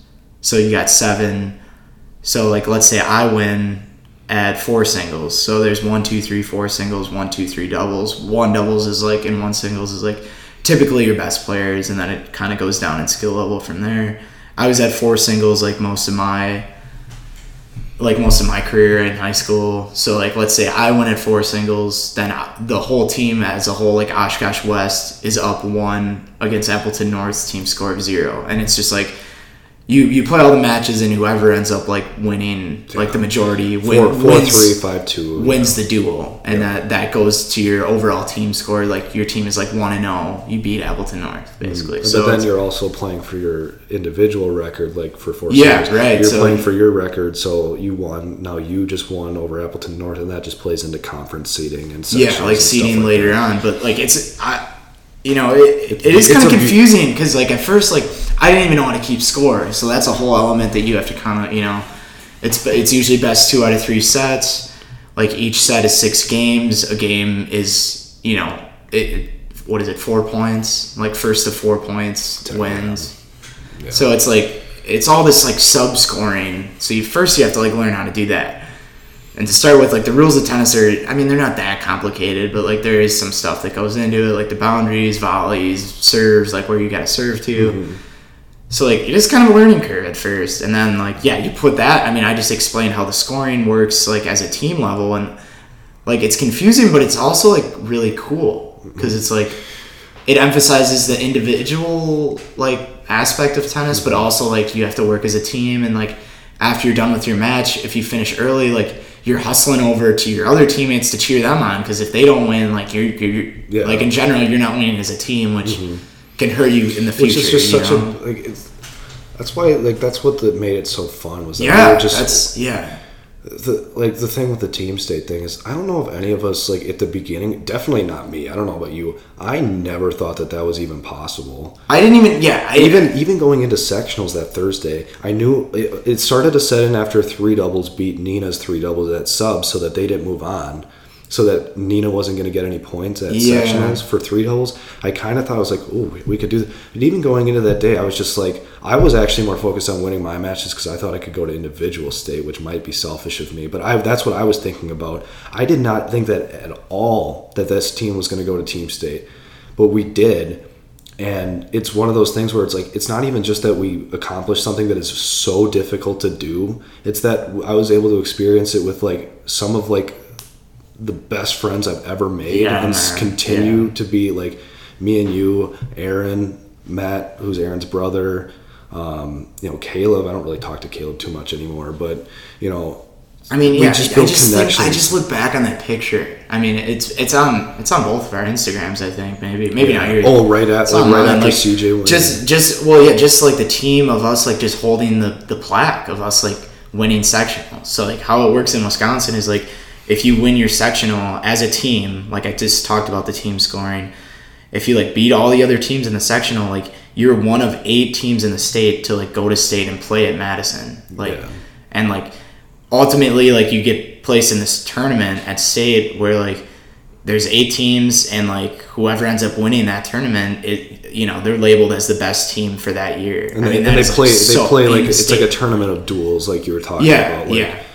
so but i mean that is like that is like so cool and you know just like a little rundown of the journey because like you know like you know freshman sophomore year i mean i don't want to like throw shade on any of the guys on that teams those years but like we, di- we just weren't all that great you know Yeah. old west program as a, as a whole for tennis at least for guys like we weren't known as like one of the best, you know. It, it was always like Neenah. Neenah's like a, like a, a city that's like 20 minutes away from Oshkosh, and they've always been like, you know, they kick our butts in conference. They're also intersectional, so they'd always just kick our butts in sectional, and they're they were usually always you know the ones to just go to team state. So like I think that's a big reason why we didn't even know it was possible because. Schaller probably didn't even bring it up because it's like okay like.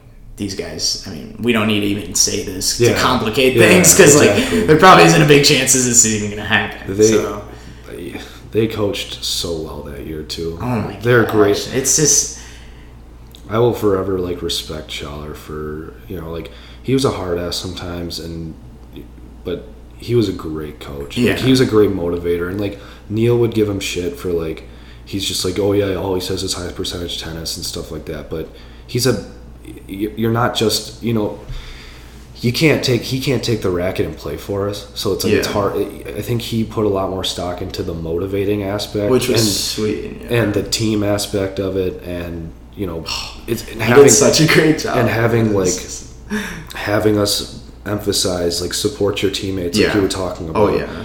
that because do you do you think that you would have won that match against um, Neenah in sectionals if like all of us weren't just absolutely just going all I mean, that definitely you? played a role. You I'm know? not saying like, you wouldn't I'm just saying like when you have like an entire like squad, behind you, squad yeah, of brothers know. who like you love and like friends that you are just so like deeply connected to that just are unconditionally just like supporting, you Yeah. and very like vocally and loud like that is just something like what like winning winning matches and hearing the entire like team just like yeah like that's just like Yeah. that's some of one of the best feelings in the world just Oh, having like yeah, everybody be happy for you and stuff so I mean, and I, I, I'd even take it a step further and like say, like that teamwork that year and that camaraderie is like something that I've never had in another team. And like, I don't think it's a coincidence that like that team with that amount of camaraderie like got us to team state. You know, I think there's a coincidence. Like that's not a coincidence. You Mm-hmm. Know, those two were very closely linked. Like like you not- said, like you get to know everyone on the team, and then you like hear them cheering for you, and you're like, all right, Samuel's cheering for me, you know, and, you know, Yeah. like all these guys are, you know, Matt, Caleb, all these guys, and it's like it feels like awesome, you know. you got so, like, got the whole watch. squad behind you. It's and it was just- just so fun to like go watch Neil at individual state like he Oh always he always said that Yeah. like he just loved how I cheered for him all the time like he just like he was just like yeah I, I need that like Yeah. he feeds off that and like some people maybe it doesn't really like Seth Lawman, like he might not really like show it, but like I think everybody kind of needs that. Yeah, to some Somewhat. extent. Yeah, Neil was our one singles. I mean, all, Incredible. all the years that me and Dan, Dan, he was a year older than us, but like just incredible singles player, and like it was it was awesome because like all those years we played with him, we knew that like, I mean, he was he he, he was almost like ninety percent of the time. It was probably even higher than that. It was a, it was a guaranteed win from him. Like you just knew Yes. going in that like. All right, we got Neil, so we know we're at least up 1-0. You know, it was just like he was just one of those players that it was just Yeah. like he was so good. Like, it, like you said, it was just so entertaining watching him because Yeah. you kind of saw him like grow up and like by se- his senior year, like going to state and like he ended up being like a runner up at state. So there's like individual state and then there's team state. So individual state is like you're not. I mean, you have the team. Like everyone knows you from Oshkosh West, but you're not like there's no team scoring that I explained earlier. Like it's just like you win your match, you move on and play the next like individual player. So like to make it to team state, you, obviously have to do well at sectionals, or to make it to individual state. I mean, and then you get placed in this massive bracket, what like hundred players or something, and then you just fight it out to be like literally the best tennis player in high school in Wisconsin for that year. So it's like a big deal. And Neil, like his senior year, ended up he ended up taking Second. yeah runner up. I mean, it was and we you know we of course like we were all there to like support him and. I mean, we were just we were easily like the most. I would say like the Yeah. and that was this. That was like the. Was that the same year? Yeah, that was the same year we went to Team State, right? Because he was a senior when we were. oh yeah, yeah, yeah, yeah.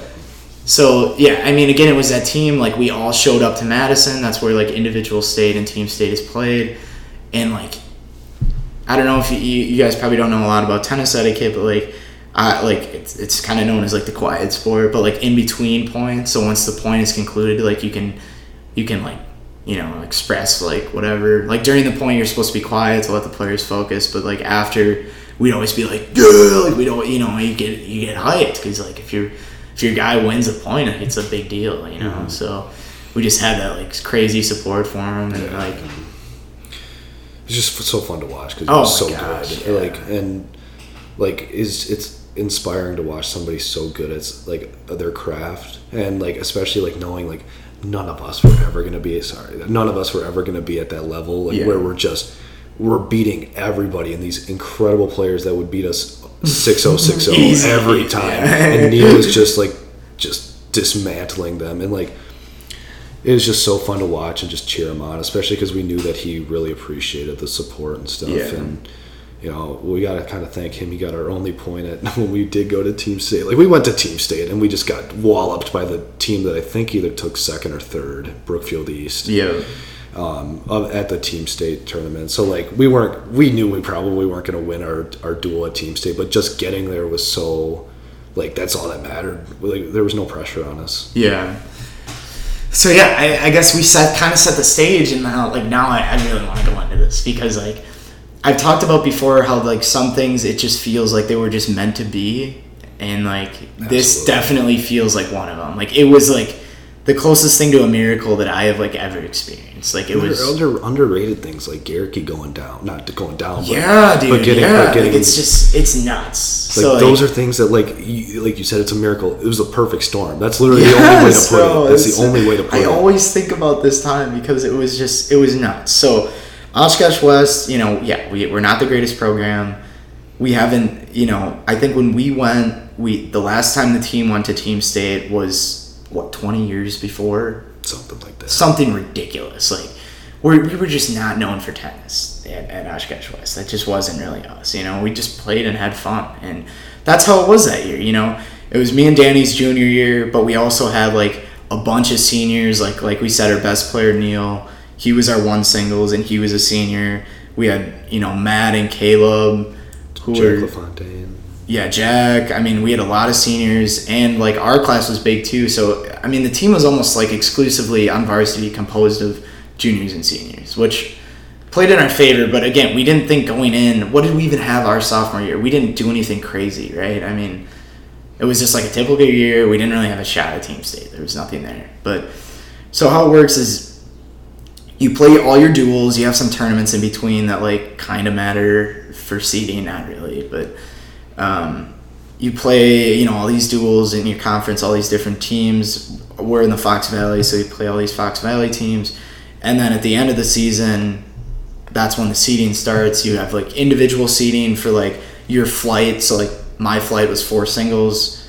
So like they, these coaches all go to this like conference. It, it seems like at the end of the year, and they like seat seat each flight. So like and they argue for their players. yeah, it's, like, it's kind of cool. It's Yeah. almost like a governmental thing Yeah. to an extent. So it's like so say Jeremy beats a guy from Appleton North, and but then Neenah beat Neenah beat the um, Neenah beat Jeremy, but then Appleton North beat Neenah. Now there's like a triangle of like now Appleton North can argue, okay, well my guy beat Neenah, so he should be higher than Neenah, but then um, Schaller, our coach, should say, well, Jeremy beat Appleton North, so he should be higher. And so they're arguing, and then all and the you can coaches even get down to the point differential. Probably Yes. like look at the sets. You know, yeah, like, exactly. Like, oh my god, like I don't know. They probably want to make the excuse that they were hurt or whatever, but like saying like yeah, like you said, like point differential. Also, like looking at those other tournaments that don't really have any um, bearing on our conference, but like Indirect say, yeah, matchups, say you right? beat Marquette or something, Yeah. some insane. Like you can say, well, my guy beat Marquette. Did you guy? Did you beat anybody that? Did your guy beat anybody that? Um, was could even compare to this guy at Marquette? No, my guy should be better. Like, Right. So there's like I think eight or nine teams. You get seeded at conference, and then it's it's kind of like a like a team state tournament, but just for your conference. You know, you you get seeded, you move on. But it, no, that's that's not team based though, right? That's just you just play your individual flight, right? for for subs and sections. For your conference, right? yeah, for conference conference is really Oh, and then and then you like so you, yeah, you have these brackets, and then like, let's say like I take first at four singles for my four like for my bracket. Danny takes first at like one doubles. All those, so you get like a certain amount of points if you like win the bracket, and then that that like those points. Obviously, you get more points if you like win your bracket, mm-hmm. and then those points go to your team's total points, mm-hmm.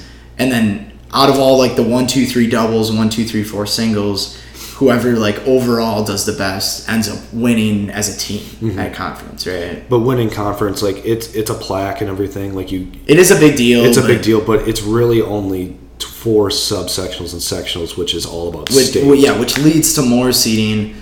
Conference is is kind of like the the main driver for subsectional Yeah. seeding, and It's like- subsectional is like that's when it like gets you know that's when it starts to funnel into like state.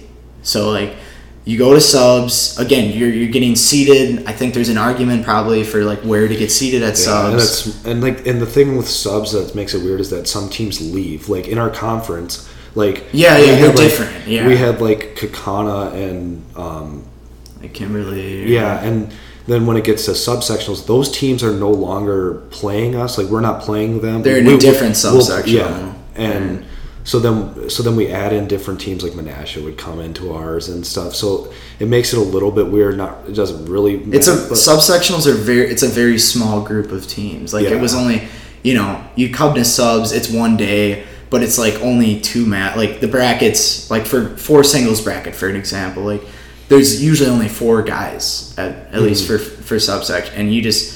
I don't know. Do you have to win your subsectional to advance to sectionals? Well, you just had, you had to win two met because like the section is like everybody, so that's Right. adding back in Kaukauna and Kimberly. Yeah. again. And so the thing is, you just have to like the subsectionals is literally just the start of the sectional tournament. Right, but you you have to win to get to sectionals yeah at subs. and so yeah. for the like better like one singles and one doubles. They You only have, to win one, you only have to win one match on tuesday which is subsectionals. And then so you only have to win one match to advance to sectionals on thursday. But for like four singles and three singles and three doubles they have to win The two matches. teams, yeah. they have to win two matches on tuesday in order to move on to thursday. Um, so, and that that's a big contender for why we never even had a shot at going to team state. Because how it lines up is like, let's say like, you know, let's say like someone at three singles like doesn't win both of their matches at subs, they don't advance to sectionals, and that's fewer points that we can earn at sectionals that can get us to go to team state. So like previous years, you know, we'd only have like you know, maybe like one doubles, two doubles, and then like one singles advance to sectionals, whereas Neenah has all seven teams. you know all seven teams still in play, which like leaves a lot of points on the board for them to rack up mm. that can get them to team state. So like previous years, it just didn't happen. But this this year, when me and Danny were juniors in high school, like it was just a fairy tale year, and I think did all of our teams advance to sectionals that year, which is like unheard of for Oshkosh West. That is like really like unheard of. I think they might have done it this year too. If they took second, they they must have had a lot of people advance. I would. I think I think I talked to Patrick who play he played with us our senior year. He was a freshman and then he's still on the team now. Um, he just actually went to state, so shout out to him. I did it earlier. But, Yeah. Um, um, I talked to him. I think he said that everybody advanced this year, which is really really good. for Again, unheard of, especially for Oshkosh. Especially like, we're. no offense, but it's like once we left, like we didn't know how like good they were going to be because we I just mean, didn't we know were the just talent. a huge class. yeah, we just didn't I know the talent level coming. Like we knew, like going into from sophomore to junior, like we knew who we had and we knew the talent levels. But like I, like you said, like we still really didn't know if we were we had any shot at something like Yeah. that. Um, so we had everybody advance on Tuesday. And like, let, let's back up a little bit. We we finished conference pretty well. We we placed pretty high in just like normal conference duels, and then the conference tournament we took second, right? And we lost lost to Neenah by I think a point. okay, I didn't. I guess I. I'm pretty that. sure it was by a point. And if it wasn't that, it was extremely close. So like, I lost my match in the conference final, which if I would have won, I think we would have won as a team. But like a lot of other events played out where it just it just didn't work out. Neenah beat us. Neenah was like the rival team that year. It was like the top three dogs were Appleton North, Neenah, and us, and like no one else was not really came close to matching. You know, those were the top three. We knew like one of those three teams were going to come out of each bracket. Like yeah, you know, fully fully knowing that, and so yeah, we we ended up like winning out at subs, advancing all our guys to sectionals. So we got our full squad at sectionals. Even then, we were like, I mean, I don't think we I was thought proud, anything. I was proud of it, but I didn't really even realize how important that was in that in that. I think journey. Schaller maybe started to bring it up to us. He's like, you know, going into sectionals on Thursday, like, hey, like, we had everyone advance. We do kind of like theoretically, if we play well, we do have a shot of going to team state. And one thing that is really important to note about Tuesday is that three doubles, Jack LaFontaine and Seth Laman, two great guys that um, really had their ups and downs throughout the year. They they didn't get seated very well, right? Going Yeah, in like and they they just sometimes they didn't like playing with each other, but they were just a roller coaster. Sometimes they were just on fire, and other times you could just tell they were just. But they peaked at the right time, Yeah. and they really came together. And that's like one of those things, perfect storm. Like they were playing their best tennis right at the end of the year, and they ended up beating Neenah at subsectionals, so they couldn't advance to. So which is like on her like they, I'm pretty sure they got. I don't know. Maybe they didn't get obliterated, but like they, they definitely no, no, they beat them easy No, I'm saying like previously in the season because Oh, we played. You know, we played Neenah in the conference because that's when they weren't playing like as well together. Yeah, I mean, the start of the season we played Neenah. I, I think we got smoked. It was maybe like five five two. Yeah. You know, it wasn't it wasn't like oh we almost won. Like usually with Neenah, it's Yeah. like seven zero you lost. Like Yeah. suck. You know, it, it- you, you didn't have a chance. But like So they beat Neenah on Tuesday, so they couldn't advance and score points into Oh, that's right. split. So Neenah only had six teams advance to sectionals or is, six. You know, which is why Schaller's like, okay, well, they're not earning points for that, but we can. And like they ended up taking like second at sectionals, but it was just huge that they eliminated the chance for Neenah to earn points. Yeah. which is you know. Which is just one of those perfect storm things where it's like that had to happen, the Garricky thing had to happen. Yeah, I'm so- not saying it had to happen, but it's like took the wind out of their sails knowing that they didn't have like like their best like four singles pusher. Uh, Yeah. So yeah, I guess breaking it down a little bit to like our personal experience, like I was at four singles that year, and I I went undefeated except I, I lost to their their four Neenah's four singles player. His name's Nathan Garricky. Um, I just I saw him in Madison a couple years ago. It's just funny now we're like friends and stuff. But it, it, was, it was no friendly thing like in high school. You know, we were we were out to get the win. You know, that's what it was about. And yeah, Garricky beat me at the duel. But then at conference, I think something happened. I think he was at like a band concert, like through the grapevine. I heard all this, or maybe I asked him directly, but he like got caught for vaping, like at a band concert. So he was suspended the rest of the season, and that's like huge because Garricky, like super good player. Like at four singles, what it comes down to, like one singles is a lot of power and like you know putting points away. Four singles is more like pushing more often is what we call it, and pushing is like you basically just get everything in. You're just a hustler. Like if you know me at all, you know I'm like you know I run cross country. My endurance is like through the roof. So I can I can I can whack it back in and play and like sometimes I'll have some finishing points, but like it was mostly just make know, the other guy make the yeah mistake. make the other guy make the mistake. That's essentially what pushing is. And Garrett just happened to be a better pusher than I was, which was kind of unheard of because I was like undefeated besides Garrett So like he was a very good player got suspended, couldn't play the rest of the season, so they had to pull up their one one singles JV player, which on other teams would probably be dog water, but like for Neenah, their one like JV is like still really stacked. So they pulled up this guy Reed, and I ended up playing him at the conference tournament. I took him three sets and I lost, and like that that was just like that was kind of tragic because like I don't know, like it got me down because he was on JV, and I just kind of got in my head, and like it didn't work out, and so I knew I was going to be seeing him. You know, I, I, I that kind of got like a flame under me though because I, I knew I was I was like I'm gonna find a way to play this guy in the sectional championship. You know, like I wanted it so bad, and I like I don't. So that that's kind of like where four singles was left off, like going into sectionals. I don't. I, I made it through subs. It was fine and then we had like sectionals on Thursday. And then I don't. Do you have any like? I know that I insight on like I guess what how your season looked. Um, I that was my best season. Two doubles, me and Caleb Schultz. We played really really well together um, throughout the entire. I think it was like twenty and six or something like that, which is really good for me because like my past, even my senior year when I went to individual state, I was like I think fourteen and fourteen or something like that. But obviously I was playing one doubles, and that's better competition and stuff. But you know, me and Caleb at two doubles played really well, and we just we just rolled. We won we won our conference um, thing. We beat Appleton North, so I had first team all conference that that year. So I, that was my best year. I mean, and we we flew through. I think we only had to win one match because we had a bye at subsectionals.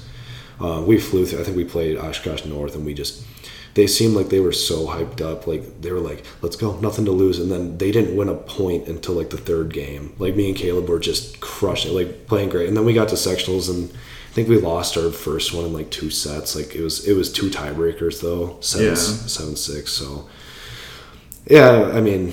All that matters is that we got there, and then Nina lost two. I think they ended up beating us for third at sectional, so we actually kind of fumbled the bag on getting more points, but obviously it didn't matter. So yeah, really nothing on my end. I was um, Neil won. I don't know if Grant won his section.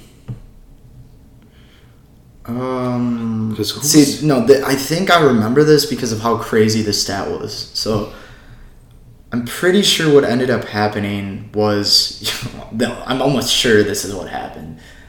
Uh, yeah, a Grant maybe not, but I think so. So what? No, I think he, I think he lost too. I don't Did know he? Who, was he? I don't know who was. He wasn't playing Jared. Jared was at number one. No, no, the, I'm I'm almost 100 percent sure. I think this is what happened. I could be wrong, but I know we were the first the first team ever in team state history at in Wisconsin. Like team state, I mean team state has been going since you know 40s, 50s. Who even knows? Yeah. Who like? I think. Yeah, no, yeah, no. So maybe Grant didn't win, but it was it was the first it was the first team state team that we had I think we had all singles players advance to individual state, or like the, the players that could advance to individual state, but we didn't have any like individual state doubles teams, mm-hmm. which like has never happened before. So that was like big, but so yeah, safe to say like sec like in sectionals like singles really showed up for our team. Mm-hmm. So like we came into sectionals on Thursday, we had the back, you know, we we gave some background to it, but we knew that we needed to beat Neenah at a lot of these teams. Neenah wasn't didn't have a three doubles team because they lost in subsectional, so that was big. We had all seven, but you know this was a grind. You know, there's like three. I think it's like three matches if you make it to the championship, right? For sectionals on Thursday, I think so. Yeah, so it's like a long day. You know, I don't know what happened to all of our teams. I know for singles, all of us advanced to the finals. We all ended up going to the finals, Mm-hmm. and I think for all of them, it was OS versus Neenah. I'm pretty I sure. think so because I think Grant. I think I remember uh, Curtis, who's our other coach. He I think he told me during my match that Grant was losing, and I think he ended up losing. But I don't remember what. Yeah, I don't know what happened to Grant. Um, Grant counts. yeah, another great tennis player. Yeah. He was our two singles, and then his little brother CJ was at three singles, holding it down, which is also a really cool story that we're about to bring up. But so I ended up, at least for me, I ended up beating Fondi in semifinals for sectionals. Uh, He was he was a solid player too, um, and then I went to the final. I was playing against Neenah. Like I knew at this point, I knew like our team was in the finals in a lot of cases. Like again, Team State wasn't really in my head. I was just trying to get like beat this kid. This kid Reed, still a great player, but he wasn't as good as Garricky, and I really tried to like.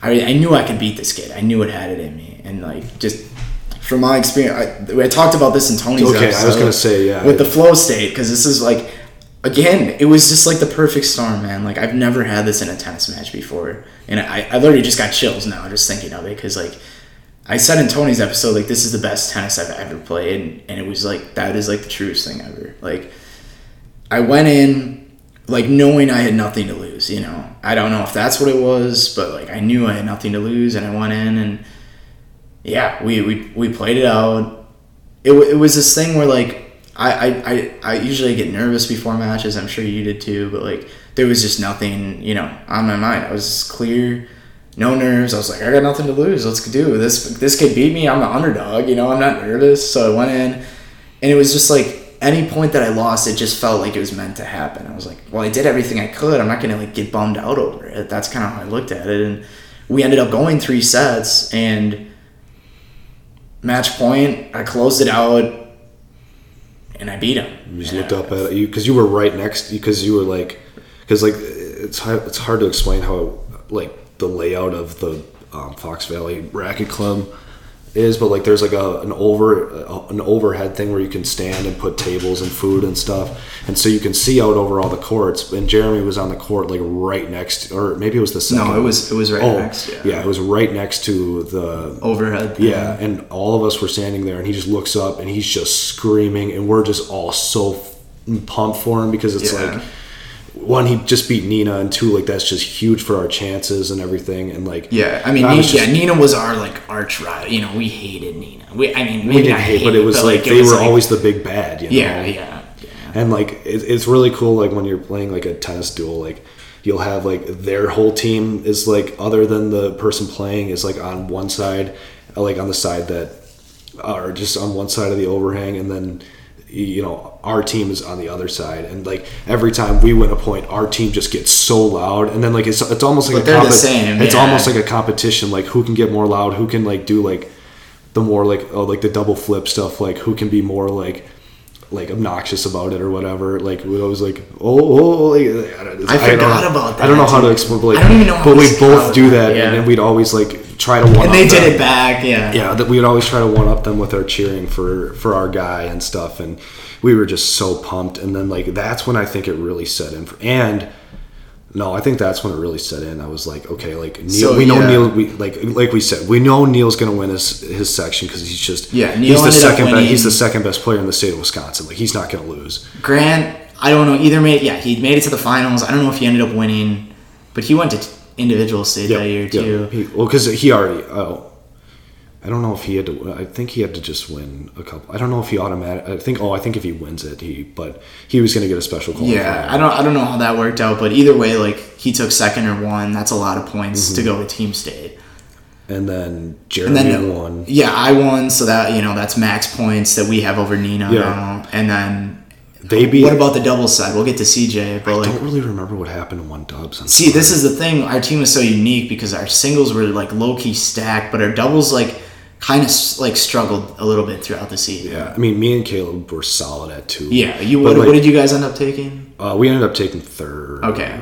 Or no fourth because we lost to Neenah. So Neenah got some points over us Yes, there. and but the doubles really didn't matter because there's only three teams, and because three dubs had beat them, and three dubs went to the championship, they took second. Yeah, three doubles ended up like I don't They- know what they- happened to one doubles either, but three doubles. They they I mean just beating Neenah and then also getting. A Did they end up beating Neenah? Is that what happened? No, they beat Neenah on Tuesday. Remember?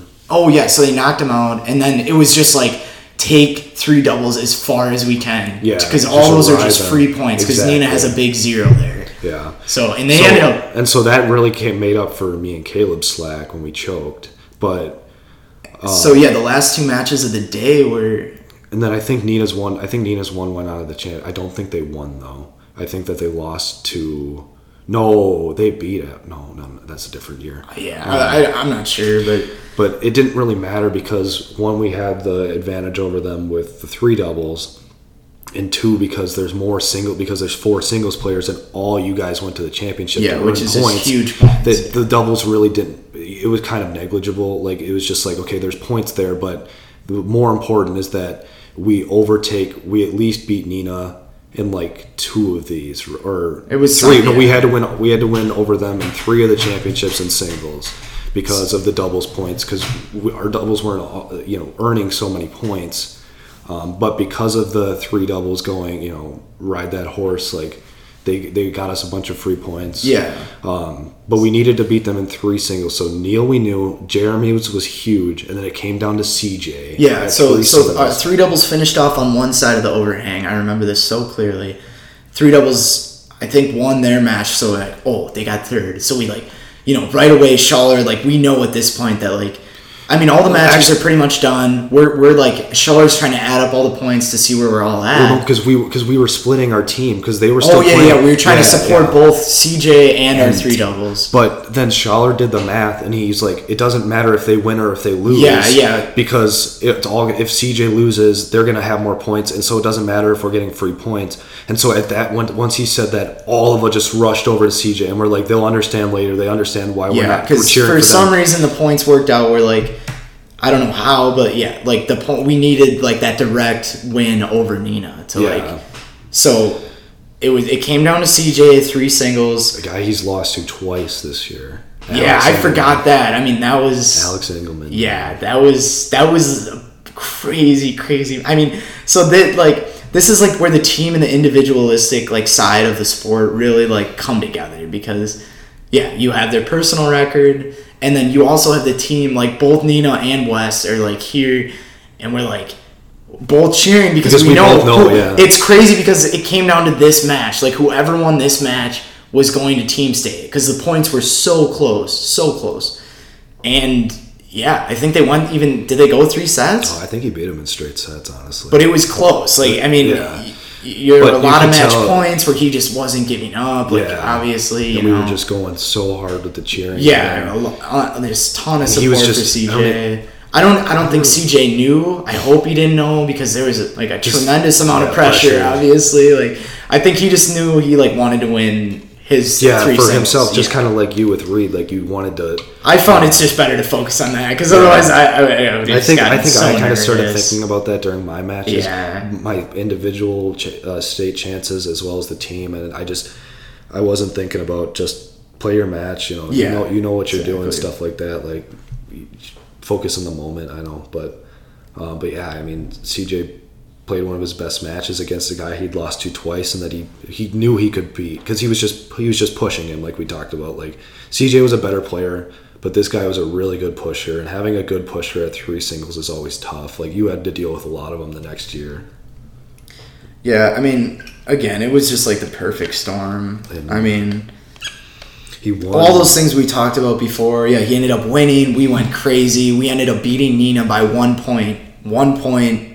They took. They were runner up to go to team state. Like, I mean, that was just. It was absolutely insane. You know, like we were all like, we were just in awe because like. You know, I think Thursday was the first time where we realized this was even possible. And then mm-hmm. Schaller's like, "You guys have a chance." Like, yeah. and we like Neenah was always just seen as like kind of the big brother. Like they would always beat us, and like it sucked. You know, as a little brother, it sucks when your big brother always gets you. And like mm-hmm. This year, it was just like the little brother. Just you know, we had it in us, and we we ended up going to team state, and like you know, of course, we're just excited for the team, but just CJ especially because he just like it all came down to him, and he he came through after losing like twice previously. This Yeah. guy, you know, it was just Oh, yeah, just like just going through that with that team was just something I'll never forget. And, like, yeah, it was just simply put, just a about miracle. when I think about that stuff, like that just makes me so like nostalgic for like the sport and just like even like the practices, like just like going to practice every day. Like I was like I I want to go to practice Yeah. because I want to hang out with my buddies. yeah, it was just like a hangout Yeah. more, and and and added you got to play some tennis. Yeah, you know, it was sweet. And then like the dinners and going out to eat and the like it's just like that's just the stuff I miss. Like having that like team. Like I played for the club team at Milwaukee. Um, they don't actually have a real team, but you know we just didn't have like that connection. But like we're all busy and we only play two days a week and stuff, and it's just it's, hard to same. it's hard to have like you know like like I'm saying with practices like you see each other every day like you know what we're working on like we like most weekends we were all together because we were on doing overnight stuff and the duels like twice a week like it's just so much time for us to be together Yeah. and just going through that like experiencing that with each other it's just something I, I wish everybody has like that like, Yeah. experience like that I mean, that's why high school sports are just the best. Like I know, I know for a fact. Like I'm gonna tell my kids to like, you know, Yeah, do I'm so happy everything. my parents told me that because like if I I would have never have had that experience. You know, it was such a special thing. Like I'm just gonna push them to do everything. Like, Yeah. you don't have to do it forever. just try it. just, Just, try, try, it. Find yeah. something you really love. Like I love baseball now. I was not a very good baseball player, um, and it, that's okay that I stopped playing that. But I found tennis, and I was really good at it, and and I ended up having one of the best experiences of my life because of it. So it's like I'm just gonna push them to do everything and anything that they think that they'd like, and even Yeah. if they don't, like I'll just explain it's okay. Like you just gotta find something that you're passionate about, so you can have some of these like great experiences. Like, like I don't know if me and you are gonna be. I don't know if me and you would be as close if we didn't have like those experiences. Oh, yeah. In addition, you know, to supplement our actual friendship that Yeah. we had going into it. You know, I got really close with Matt through tennis, Matt Jorgensen, Same here. Yeah. Uh, Neil. Like I'm so happy I met Neil. Like we I mean, really- we would have never met Neil Yeah. without tennis. and he's yeah. a great guy. Like he was just so fun to be around. Yeah, he was. Uh, Great ten- sense of humor. Yeah, tennis aside and everything, and yeah, if you look on my Instagram, I have a, an entire post dedicated to Neil because I, I love that kid. We don't Yeah. talk anymore though; it's kind of sad. Yeah, but And he's busy. Yeah. He's, he's playing at the collegiate level, and I want the best for him. so.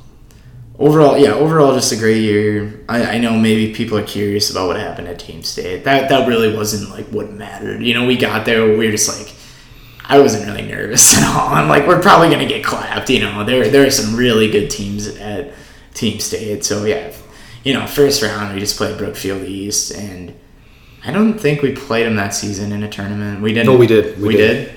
And we, we got clapped by them the first time we played them too. yeah, so 'Cause we, we, one fully tour- knew once the you know there's no like see I think the seating's just random because everyone just comes out of a sectional. I think they just pull out of a hat think- for the matchups. I think they seed the first four. Oh, yeah, and yeah, the that's last, right. The last, Yeah. and then they just say whatever. Like, yeah, just play. so we obviously were not seated, but so yeah, we came out and we we got the draw. The draw came out Brookfield East. I mean, we I remember like we practiced. It's weird because like the team state, the team state like day is after school ends, I think. So that was like a weird thing because we were playing tennis after the school year ended, which was kind of crazy. So we were like practicing like even during like finals week and stuff, and then yeah, we ended up playing. I mean, this team that we played was so stacked. Like they had they had triplets, right? Triplets on singles. I mean, they're like freshmen, and they, but they were just like crazy. I played this guy at four singles that was just so good, and I got I got 6-0 the first set. and the second set, I just wanted to get one game off of him That's because exactly how I was. I got 6-0, 6-0 the last time we played him, I'm pretty sure.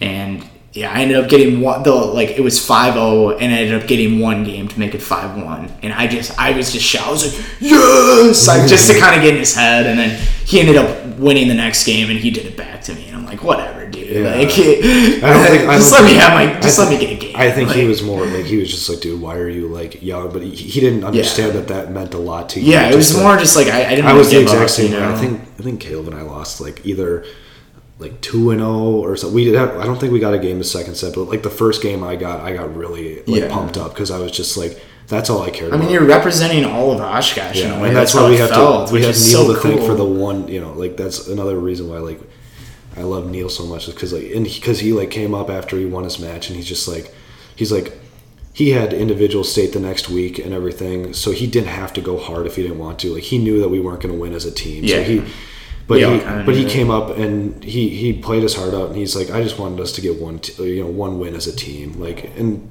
that's just, you know, And it, yeah, it wasn't an easy guy either. no, I'm sure he, the other one singles guy definitely went to the individual state too. So it was like Oh, it was a close match. I think all, th- like you said, yeah, Neil could have just dropped the game, you know. But like it was it was a lot more than that, you know. Yeah. It's like it's for that team. Like, yeah, sure. Like, obviously, we had done all the hard work. Like, we got there, but you know, winning. You know, we still want to represent. And you know, I remember the two doubles guys that we played. They're like, "So you guys are in the section with Neenah, right?" And I'm like, "Yeah." And they're like, "Hey, good job. Like, good for you guys." And they're like, "Yeah, they always come through here." And you know, because those guys are there every year, Yeah. East. So. And they had probably been like those those specific guys had probably. I didn't know they told you that. That's yeah, crazy. they're like they're like it, I think it was just during like a random changeover or even like before the match like they knew we knew like yeah these guys like they're probably not gonna beat us So- Yeah. but they were just super chill and they were like yeah you guys did you guys beat Neenah to come here we're like yeah we were so like we're just like good for you guys Yeah, just awesome, That's man. awesome. Yeah. And to make it a little sweeter, sorry if any Neenah people are listening, probably not, but it was the like head coaches. I think Oh, of Neenah. This was like the cherry on top. This coach, like, really cool. Like, I never talked to him, but he's like really respected coach. I mean, he's taken Neenah teams to team state. Like, you know, I I think before that they must have ran like 15 consecutive team state, like something nuts. You know, because Neenah was the team to beat and like yeah this guy's been coaching for like 50, 50 years, years, for yeah. Neenah and like it was his last year the year we ended up beating winning team state Yeah. we kind of put him out Yeah, on that which was just interesting to say the least but you know I mean I, I remember because I was working at the I was working at the Roxy and he came in to eat oh really and funny and I said I knew him as soon as I saw him. Right, I wasn't gonna say anything because uh, and I think I brought him his drink and he's like, "You look really familiar." And I was like, "I played tennis," and he's like, "Oh, that's where I've seen you Yeah. before." He's like, he was he like called out my last name too. He's like, "Are, are you Rucinski?" Oh no, he didn't. He didn't do it because Beth told him because he asked Beth.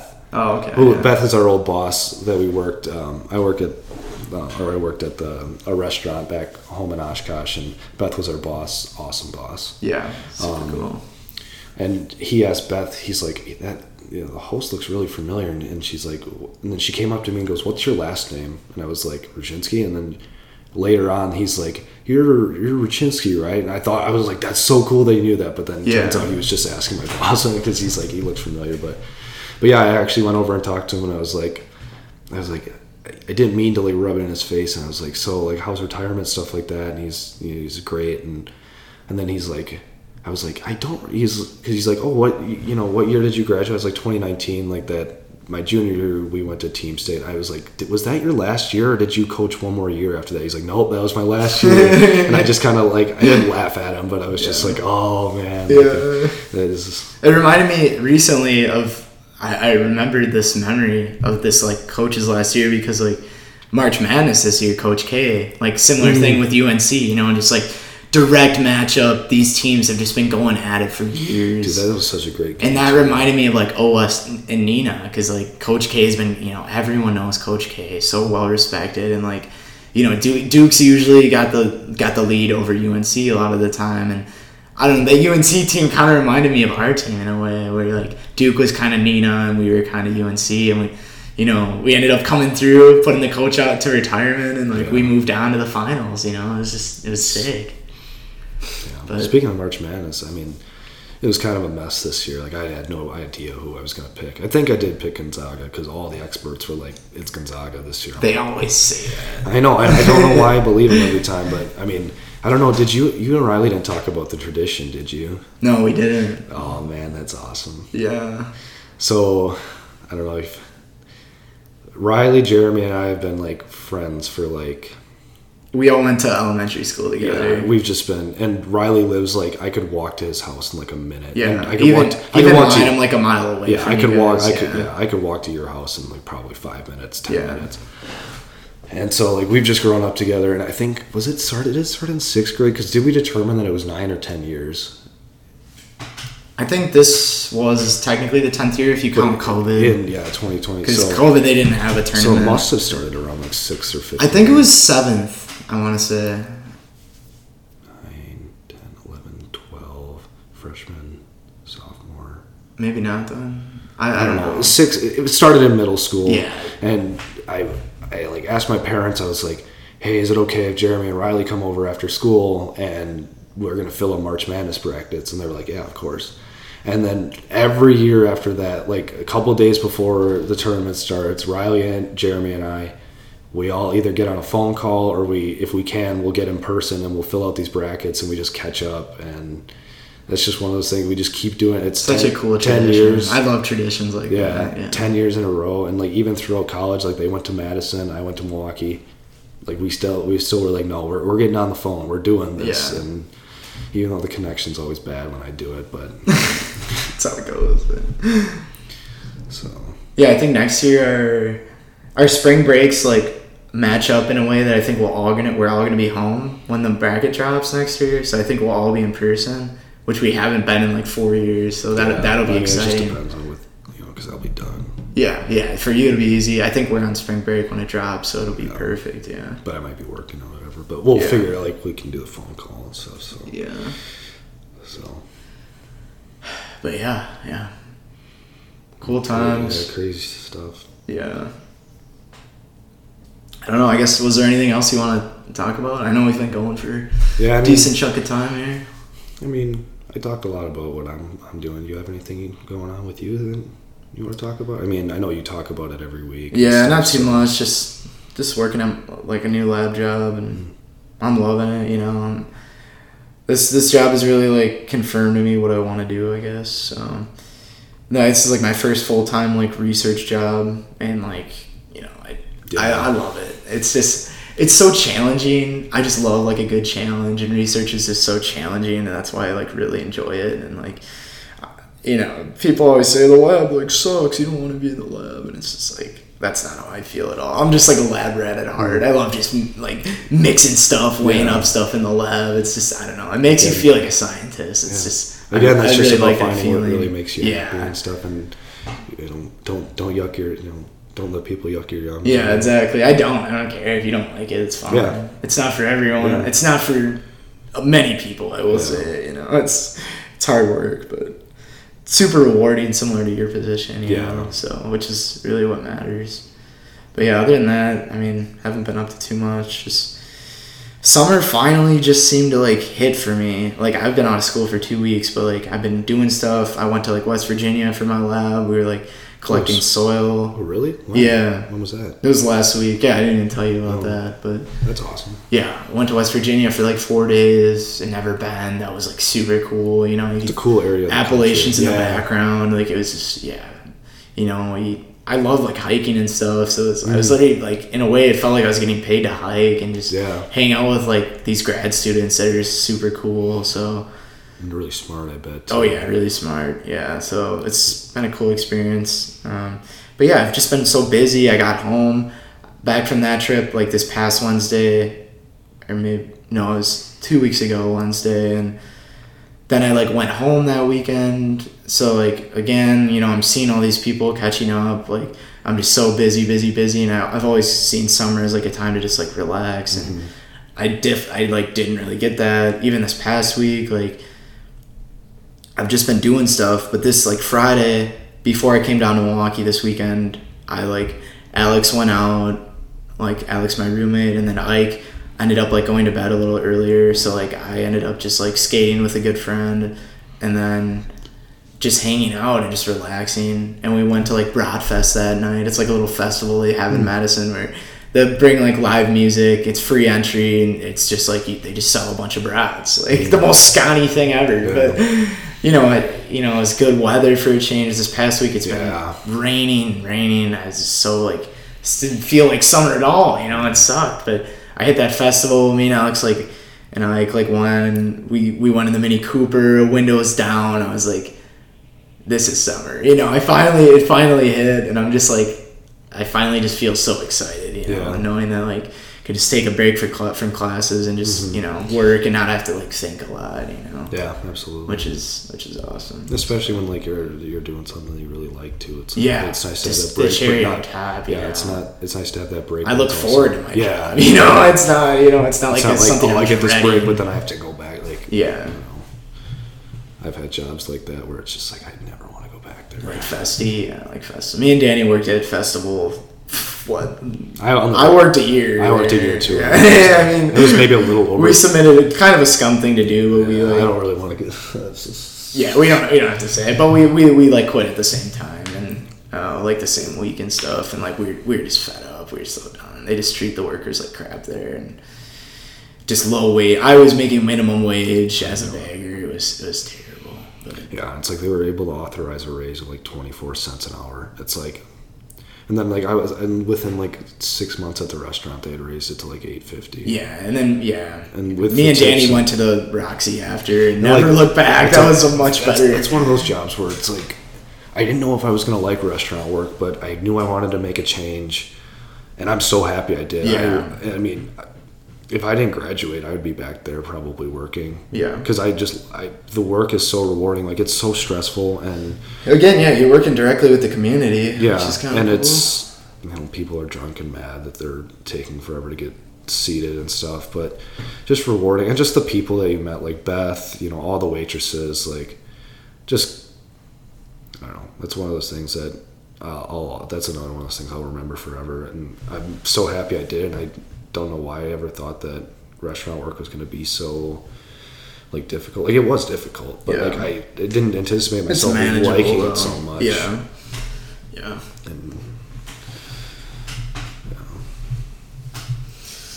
but But yeah, yeah, I guess I got nothing else for you. I guess we can wrap up. Yeah. Uh, it was great having having you on. I didn't Yeah, announce what I guess I forgot to announce anything, but episode sixteen, Flying Intuition. I you know we had Danny Rucinski on, obviously by the title. Um, hope you guys all enjoyed. It was, Yeah, I appreciate you having me on, man. This is Of course, dude. I, I'm happy you came down too, because it's been so long since we've had like a like it had to be in Thanksgiving when I was Yeah, there. dude. I haven't been down to Milwaukee to visit you guys in a while. yeah, so- like just what we did was a lot of fun too. Yeah, like, it's always just we went to the time, beach, man. and then we had you know a bunch of people over to just grill out. And Yeah. then, and then we went out to bars and just had a great time. So yeah, I'm very happy you came because it's been so long. So. Yeah, yeah.